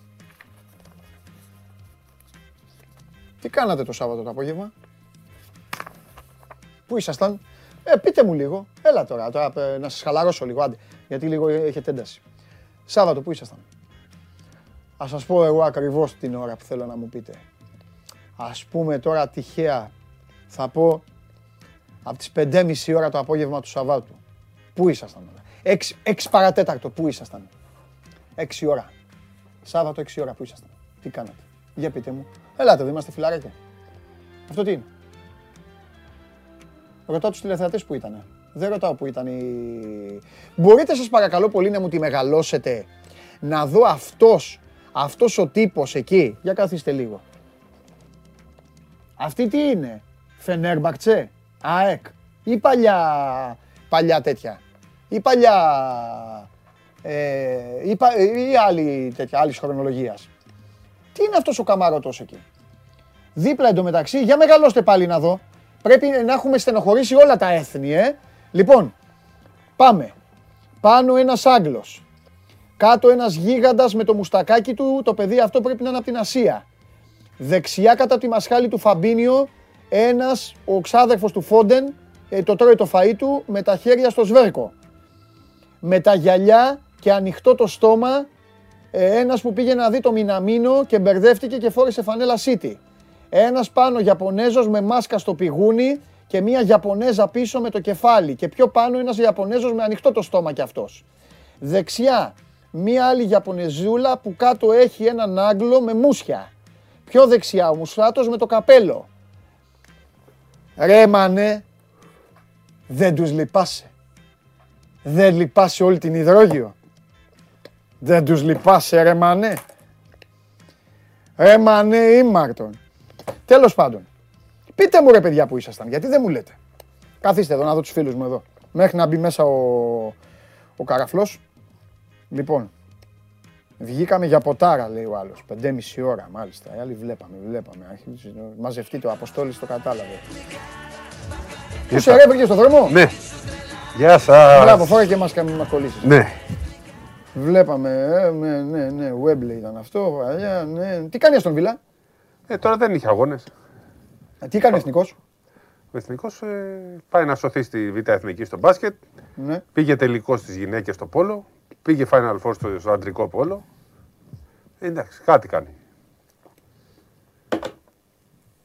Είχε Final Four στο Βόλο. Στη Λάρισα.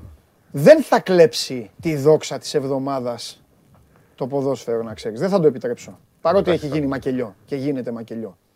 Τι μακελιό, εντάξει. Θα καταθέσω κάτι, να ξέρετε. Ότι ο αδερφός μου ο Καβαλιαράτος, αυτά που γίνονται στο ποδοσφαιρικό Ολυμπιακό, τα έχει πει εδώ και μήνες. Ξέρει μπάλα ο Σπύρος, να ξέρετε. Μπα πήγε να βλέπει εθνικό, αλλά ξέρει μπάλα. Και άστον Βίλα, αλλά ξέρει μπάλα. Λοιπόν, Εντάξει, χθες. όχ, ναι. Αυτό που δεν άντεξα. Ναι. Ήταν το. Ε, Το ΣΕ. ε, δεν γίνεται. αυτό. Είδες πως σε Ε, ξέρω. δεν γίνεται το 2000. Α, σε ξέρω. ε. το 2022 να γίνονται αυτά που έβλεπα 6 χρονών, ας πούμε. Ναι.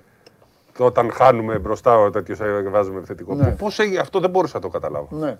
Δεν, δεν, αδιανόητο μου ήταν στο, στη δική μου ποδοσφαιρική λογική. Δηλαδή, κάθομαι και βλέπω Liverpool ε, και Manchester City και Ναι. λοιπά και βλέπεις τώρα τη μάχη της τακτικής, θα μου πεις συγκρίνεις. Ε, εντάξει, αυτά πρέπει να αντιγράφεις. Όχι τις τακτικές. Καλά εννοείται. Του και τα Παναγούλια. Εννοείται. Όχι Θεός χωρίς τον. Λοιπόν, έλα, έλειψες καιρό τώρα. Ο κόσμος σου σε έψαχνε. Αυτή η εβδομάδα θα... Ε, εντάξει, μπαίνουμε στην πιο ωραία εβδομάδα της Ευρωλίγκα. Έτσι. Αρχίζει από αύριο Από αύριο, ναι, άντε, να- για να ζεσταθεί το πράγμα. Ε, ναι, εντάξει, δύο μάτς έχει, δύο Πω, μάτς πω, έχει. Κόλλησα εγώ, έχει και αύριο, ρε, τρίτη. Μεγάλη τρίτη έχει αγώνες. Ναι. Βέβαια, αύριο το μεγάλο μάτς είναι ποδόσφαιρο, αλλά θα το δούμε και αυτό. Λοιπόν, αύριο αρχίζουμε με το ε, Μιλάνο με Φες. Με τις 8 και στις 10 Μπαρτσελώνα Μπάγκερ. Και στις 10 εκείνη την ώρα έχουμε και το ποδόσφαιρο. Θα δούμε τι θα βλέπουμε εκείνη την ώρα. Έχεις ποδόσφαιρο, εσύ παίζεις. Είπα τίποτα. Α, δεν, ε, με κοιτάς απορριμμένος και λέω... Μα δεν είσαι, βέβαια, βέβαια. Ναι. Αρχίζουμε τα play-off. Εντάξει, ο Ολυμπιακός είναι το, η μεγάλη υπόθεση. Έχουμε ομάδα στα play-off με προοπτική να πάει στο Final Four, να πάει εκεί που ήταν χθες ο Τσιτσιπάς, στο Μονακό και να καθαρίσει την ε, πρόκριση. Νομίζω ότι είναι μια πολύ καλή συγκυρία για τον Ολυμπιακό και όσο περνάνε οι μέρες αλλάζει και η ψυχολογία. Δηλαδή εκεί που θεωρούσαν όλοι ότι η Μονακό είναι μια ομάδα που θα δυσκολέψει πάρα πολύ και ότι είναι χειρό, χειρότερος δυνατός αντίπαλος, νομίζω ότι Ε, Καλά, κοίτα, από αυτούς ήταν. Τη Μακάμπη, την Μπάγκερ Ναι. και αυτά. Και σε καλή κατάσταση. Εντάξει, δεν έχει αλλάξει κάτι. Απλά νομίζω ότι ο Ολυμπιακός βγάζει σοβαρότητα. Μπράβο, μεγάλη. αυτό, αυτό. Οπότε. Είναι, είναι ο, ο τρόπος που βλέπεις τον. Αυτό, η εικόνα που βλέπεις από τον Ολυμπιακό, ακόμα, ακόμα και από το μάτι με τη Λάρισα. Από εκεί φαίνεται. Αυτό, εγώ, αυτό ήταν δείγμα, ε, δείγμα αλλά, καλό. Ναι, αλλά ο Ολυμπιακός τι πρέπει να, πρέπει να κάνει διαχείριση. Να μην έχει τραυματισμό. Ναι. Γιατί ξέρεις, από κάτι τέτοια μάτια μπορεί να σου προκύψει κανένα πρόβλημα της τελευταίας στιγμής.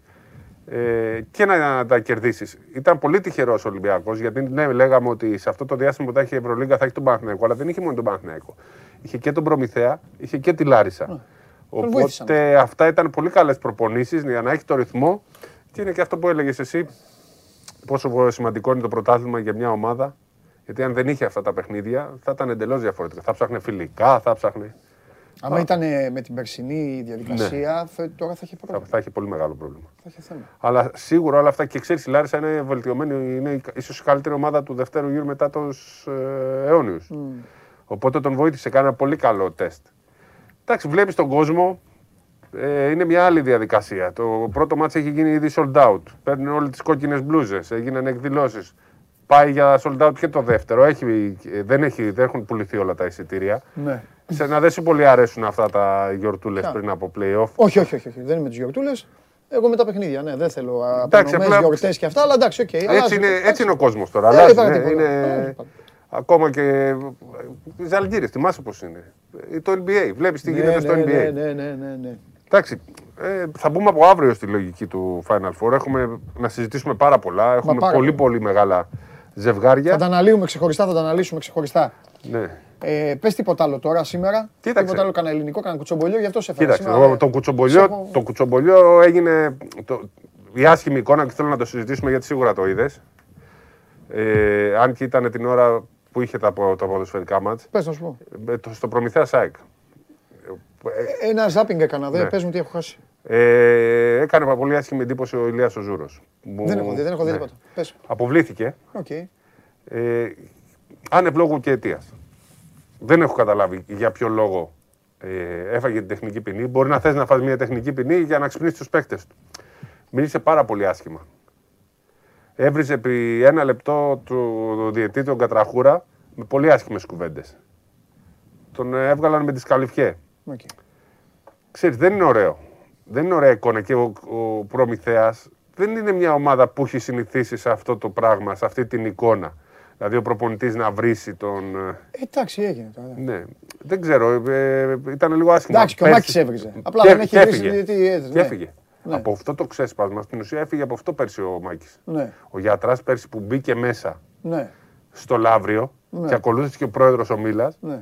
Εκεί έφυγε ο γιατράς. Εκεί του είπαν εντάξει, το ξεπέρασε στο όριο. Δεν είναι έτσι ο προμηθέας. Μπορεί Ναι, να τον οκ. αγαπάνε και είναι ο δικός σου άνθρωπος και υπάρχει πράγματι. Καλά είναι, εννοείται. Ναι. Και θα ξαναγυρίσει κάποια Και στιγμή. πιστεύω εγώ το ότι. Και δεν ξέρω αν αυτή τη στιγμή μπορεί να τεθεί θέμα πραγματικά στον προμηθέα. Γιατί ξέρεις, Ναι. δ- δεν είναι αυτό. Όταν ο προμηθέας είναι η ομάδα. Τώρα. Ε, Ε, Δεν πειράζει, ας το πάμε. ε, είναι η ομάδα από την οποία προέρχεται το πρόεδρος της Ομοσπονδίας. Ναι. Έτσι. Ε, δεν μπορεί η δική Σε του αυτό δεν ομάδα. έχει όμως να κάνει. μόνο, Εντάξει. Ε, Είναι άδικο αυτό. Και για τον Προμηθέα και για το Λιόλιο και για όλους. Εντάξει. Άσε προέρχεται Ναι. ο πρόεδρο μα. Τι πάει να πει.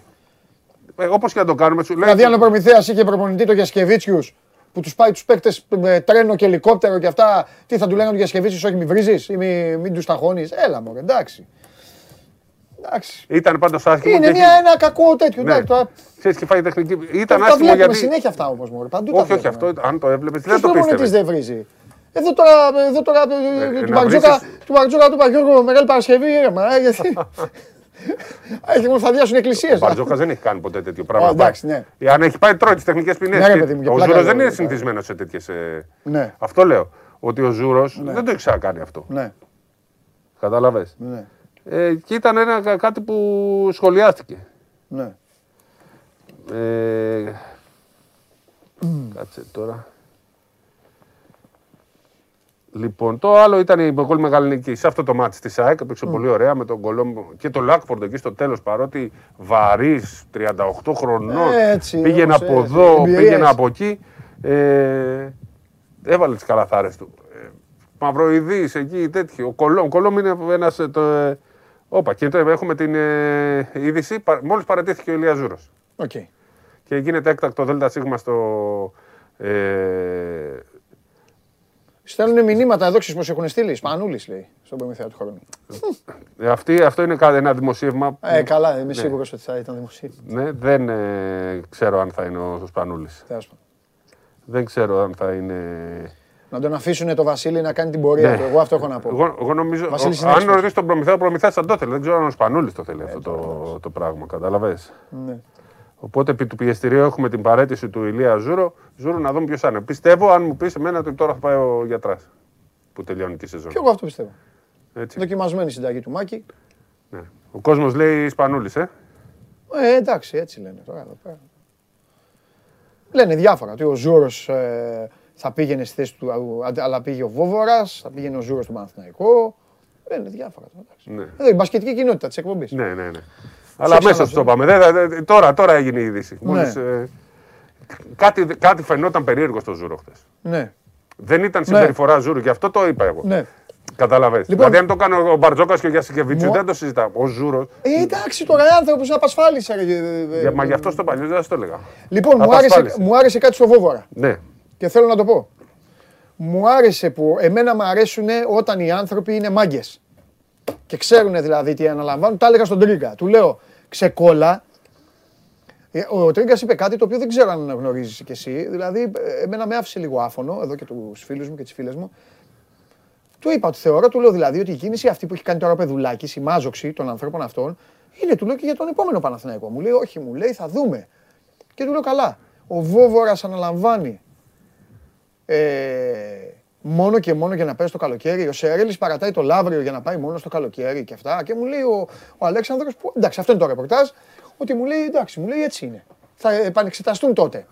Μου άρεσε λοιπόν ο Βόβορα, μάγκας, που δεν βγήκε Σπύρο να πει ότι εντάξει, τι αναλάβαμε, θα κάνουμε μια προσπάθεια για το καλύτερο και να δούμε το καλοκαίρι τι θα πάει. Βγήκε και είπε, στόχος, η εικόνα στα play-off. Έβαλες στόχο ξανά. Δηλαδή, Ε, εγώ πιστεύω ξανά ότι δώσε είναι- στον Παναθηναϊκό. Ε, Εγώ πιστεύω στόχο. ότι ο Παναθηναϊκός δεν δεν τα παρατάει. Δεν πάει για του χρόνου. Πάει για φέτος. Γι' αυτό κάνει ολόκληρη αυτή τη μάτια. Θα Αυτό. προσπαθεί να πάρει και παίκτε. Αυτό. Θα μου πεις. Πήρε το Σερέλ. Αυτό βέβαια, δι- πήρε το αυτό, τέτοιο. βέβαια δικαιώνει, αυτό βέβαια δικαιώνει και τον Τρίγκα. Γιατί από τη στιγμή που Βόβορα, Σερέλης, Πεδουλάκης, αυτά σου λένε πρωτάθλημα, Ακριβώς. τότε δικαιώνει το Τρίγκας που θα πει το καλοκαίρι, ελάτε εδώ, τι πήγαμε. Το καλά, σκούπα, Ολυμπιακός, ε, πήρε το πρωτάθλημα η ομάδα. Οπότε ναι. Ωραία είναι αυτά. Μ' αρέσει εμένα γιατί θέλω να είναι ζωντανά όλα. Μπράβο. Όλα, όλα, όλα. Έτσι. Θέλω να είναι όλα ζωντανά. Και ο Παναθηναϊκός ρίχνει την τελευταία του ζαριά, θα προσπαθήσει να κάνει και μια κίνηση, μήπως και επανέλθει να πάει στα play-off να διεκδικήσει το πρωτάθλημα. Ναι. Και μέσα σε δύο μήνες πάρα πολλά αλλάζουν. Θυμίζω, μόνο- ο οδηγός μας πάντα θα είναι το Ιταλικό πρωτάθλημα. Βέβαια θα μου πεις στο Ιταλικό πρωτάθλημα πέρσι που έγινε το 4-0, που ήταν μια ομάδα καλά. το Μιλάνο τρένο και το Βίρτου γέλαγε ο κόσμο. Ναι. Και πήγανε και. Ήρθες εσύ εδώ, τη μαύρησε στη Βίρτους και. Θα μου πεις, η Βίρτους είχε και παίχτες. Ναι, αλλά δεν παίζανε. ναι. Δεν ξέρεις τι γίνεται. Μπορεί μια ομάδα, τραυματισμοί, ε, φόρμα, κούραση. Όλα αλλάζουν. Λοιπόν, μίλα, μίλαγα με το φιλαράκι μου το πρωί. Πιο να, πολλά. να τον φέρω εδώ. Ναι, ναι. Ε, αλλά τώρα πάει έξω, πάει να κάνει Πάσχα Ναι. εκτός ε, Ελλάδας με την οικογένεια. Ποιος παίκτης; Γκουρούση. Έτσι παίζω δεν Ήθελα παίζω. να βε- Και του λέω, έλα του λέω, έλα του λέω να ανακοινώσουμε του λέω την επιστροφή σου και στην Ευρωλίγκα. Και γέλαει. «Ε, Αφού, αφού του λέω. και στην εθνική θα πάει στο ναι, Ευρωμπάσκετ. ναι, έλα του λέω αφού εδώ μας τρελάνεις. Λοιπόν, Ε. θα έρθει, θα έρθει μετά την άλλη εβδομάδα. δούμε. Κοίταξε, αυτό που έχει κάνει ο Μπουρούση όμω Ναι. είναι του βγάζει το καπέλο. Ε, εντάξει. Ο, Όχι, Γιάννη- είναι ο ο ορισμός- Γιάννης είναι. Ο τα έχω δει, ορισμό εγώ δεν- του βγάζει στο καπέλο. Πήγε εκεί στην, στην Ναι. πατρίδα του, στην ιδιαίτερη πατρίδα του και τους ανέβασε στην Α1. Ναι. Καρδίτσα δεν είχε ποτέ ομάδα στην πρώτη κατηγορία. Ναι. Η αναγέννηση θρηλυκή παλεύει εκεί με τον κόσμο μέχρι Β. Ναι, ναι, ναι. Και παλιά και τώρα. Όχι, όχι, μάγκα, το είπε και το έκανε. Άστο. Ε, ε, Είναι μεγάλη μαγιά. Και ξέρεις, ε, θέλουμε ομάδες από την περιφέρεια και θέλουμε και υγιείς ομάδες. Ναι, ναι, ναι. Δελιγιάννης το ψάχνει εκεί. Έχουν τους χορηγούς τους. Έχουν... Και με τον Μπουρούση να είναι στη διοίκηση και να έχει και καλές σχέσεις, να ξέρει Κάτι, Ο πράγματα. Λεμπρόν Τζέιμς καρδίτσας είναι ο Ναι, Μπουρούσης. ναι, αλλά εντάξει. Η διαφορά είναι ότι. Ρε τι τραβάμε. Εντάξει, και ο Καζόλ το κάνει. Εντάξει. Ο Μάρκ. Ναι, Γενικά το κάνουν αυτό οι παίχτε. ναι. Οι οποίοι αγαπάνε την ε, ιδιαίτερη πατρίδα τους. Και μπράβο τους. Και ωραίο γηπεδάκι έχουν. Δεν μ' αρέσει εμένα. Επειδή έχει μια Δεν μεγάλη μπορώ, και, δεν και η μπορώ. άλλη τύχη. Δεν ε. μπορώ αυτό το σοβιετικό Το γήπεδο. παλιό, ναι, ναι, ναι, ναι, ναι. Δεν μπορώ με ένα τείχο. Θυμάσαι, Τσέσσα Καπαλιά, Ναι, ναι. πηγαίναμε με Γκουντέλιν, Γκουντέλιν Καράσεφ, Είχανε που μια- τα βάζανε. Τείχος, τείχος, τείχος, Δεν μπορώ. πάγκι και η κερκίδα δεν, δεν τελείωνε. Δεν μπορώ αυτό το πράγμα. Ποιος πήγε και έφτιαξε αυτό το γήπεδο; Ξέρω εγώ. Αυτό δεν ονομάστηκε Γιώργος Βασιλακόπουλος. Όχι, ήταν αυτό έτσι. Ένα έχει φτιάχτη για Βασιλακόπουλος. Πού είναι. Στο, στην, ε, στον πύργο είναι Βασιλακόπουλος. Στον πύργο. Στον πύργο. Στον είναι. πύργο Βασιλακόπουλος. Ναι. Στον Ποιο πύργο. άλλο, ναι. Στη σκάλα, ε, στο, δίπλα από τη σκάλα στο τέτοιο, πώς λέγεται; Δεν Θα ξέρω. με τρελάνεις, ρε. Κι άλλο έχει. Πώς Θα με τρελάνεις, ρε. Πάντως το σίγουρο είναι στον πύργο που είναι ο Γιώργος Όχι, Βασιλακόπουλο. εκεί στο. Πείτε τώρα δίπλα, ρε. που- Ωραία, ξεχνάω τώρα. Πού έπαιζε χθες καλή, καλή θεά. Βλαχιώτη. Με το βλαχιώτη, στο βλαχιώτη το κλειστό. Βασιλακόπουλος τι Καλά καλό. μου κάνεις, ρε. Τι λες τώρα. Εντάξει, θα με όταν είχε τρελάνεις. γίνει γενικός γραμματέας Μόνο έφτιαχνε αυτό. γήπεδα. Αυτό Μόνο, σου λέω, ρε. μόνο στον Στην Πειραιά δεν Ελλάδα- έφτιαξε. Στην Ελλάδα έτσι. στην Ελλάδα. 7-8 Γιώργος Βασιλακόπουλος τους παίρνουν στην Ελλάδα. Λοιπόν, αυτά. Λοιπόν, πάμε να ψάξουμε ποιος θα είναι ο προπονητής. Ο κόσμος λέει Σπανούλης. Εγώ λέω ότι. Γιατράς. Γιατράς λέω εγώ τώρα. Και θα δούμε για το. Γιατί πρέπει να θέλει και ο Σπανούλης, παιδιά. Αν του πεις στον προμηθέα, θα θέλει. Θα πρέπει να θέλει και ο Σπανούλης. Αύριο, Αύριο αύριο θα κάνουμε ανάλυση. υπεραναλύσεις. Πρέπει να φτιάξω τις ώρες αύριο, να πετάξουμε τα ποδόσφαιρα, γιατί έχουμε... Πλέον γίνεται πορτοκαλί. Και μεγάλη Παρασκευή, εκπομπή, θα έχει. Μία ώρα εδώ θα είμαι εγώ, άμα θες. Μια και δεν βλέπω να έρχεται κανένας άλλος, εγώ θα είμαι εδώ πέρα. Ό,τι θες. Τι θα έρθετε, ό- όχι όλοι είναι επόμενοι, αλλά Α. θα τους, ε, θα τους Θα έχουμε διώξω. μπάσκετμπολ. Θα τους διώξω. Μεγάλη Παρασκευή θα έχουμε Ολυμπιακ... ΠΑΟΚ Ολυμπιακό.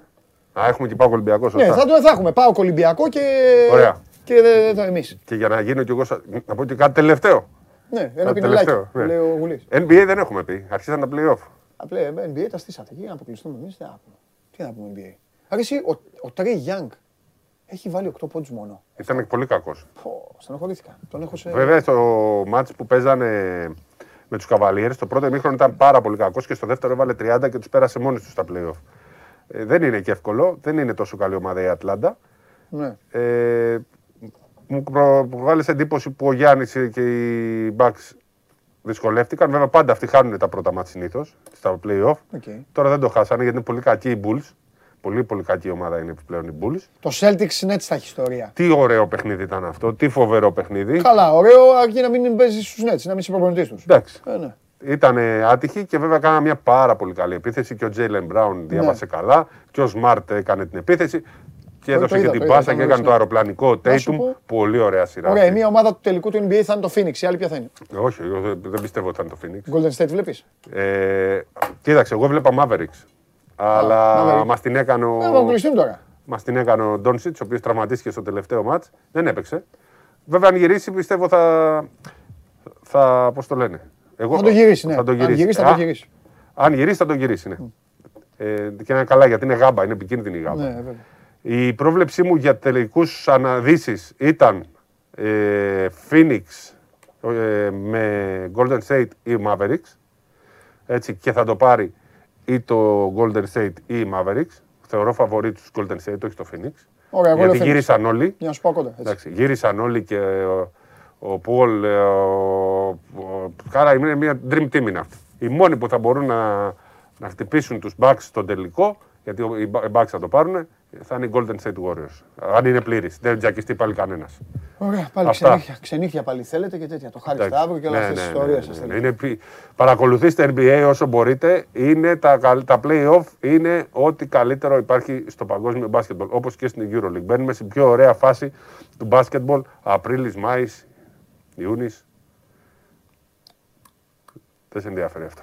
Όχι, όλα με ενδιαφέρουν. Εντάξει.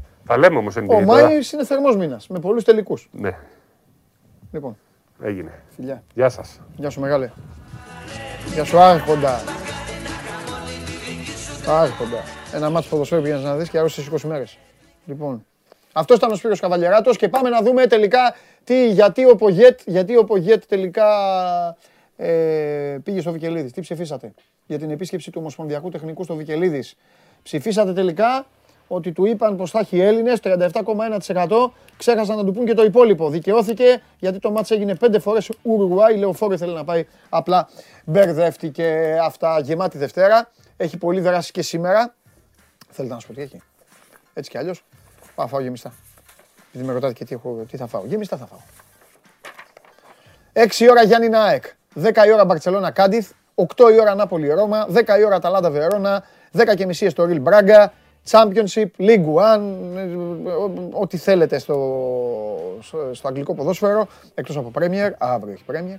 2,5 ώρα Philadelphia 76ers, Toronto Raptors, 3,5 ώρα Dallas Mavericks, Utah Jazz για τα play-off του NBA. Είμαι ο Παντελής Διαμαντόπουλος, σας ευχαριστούμε πάρα πολύ που μας στηρίζετε και είστε κοντά μας αύριο. Στις 12 η ώρα, ραντεβού εδώ στο Show Must Go Live. Μέχρι τότε μείνετε στο Sport 24, επισκεφτείτε, διαβάστε συνεντεύξεις, ειδήσεις, ε, αφιερώματα. Μπείτε στο Match Center για να έχετε το κεφάλι σας ήσυχος ως προς την εξέλιξη των αναμετρήσεων. Παίρνω τον coach και φεύγουμε. Φιλιά πολλά. Αύριο Μεγάλη Τρίτη. Να νηστεύετε, ε, να τρώτε όπως εγώ τρώω. Α, νηστεύετε και λίγο. Εγώ μόνο κρέας δεν ε, τρώω. Θα φάω το Σάββατο το, το βράδυ. Μαγειρίτσα. Θέλετε να πούμε για φαγητό; Όχι, ε, φεύγω. Γεια.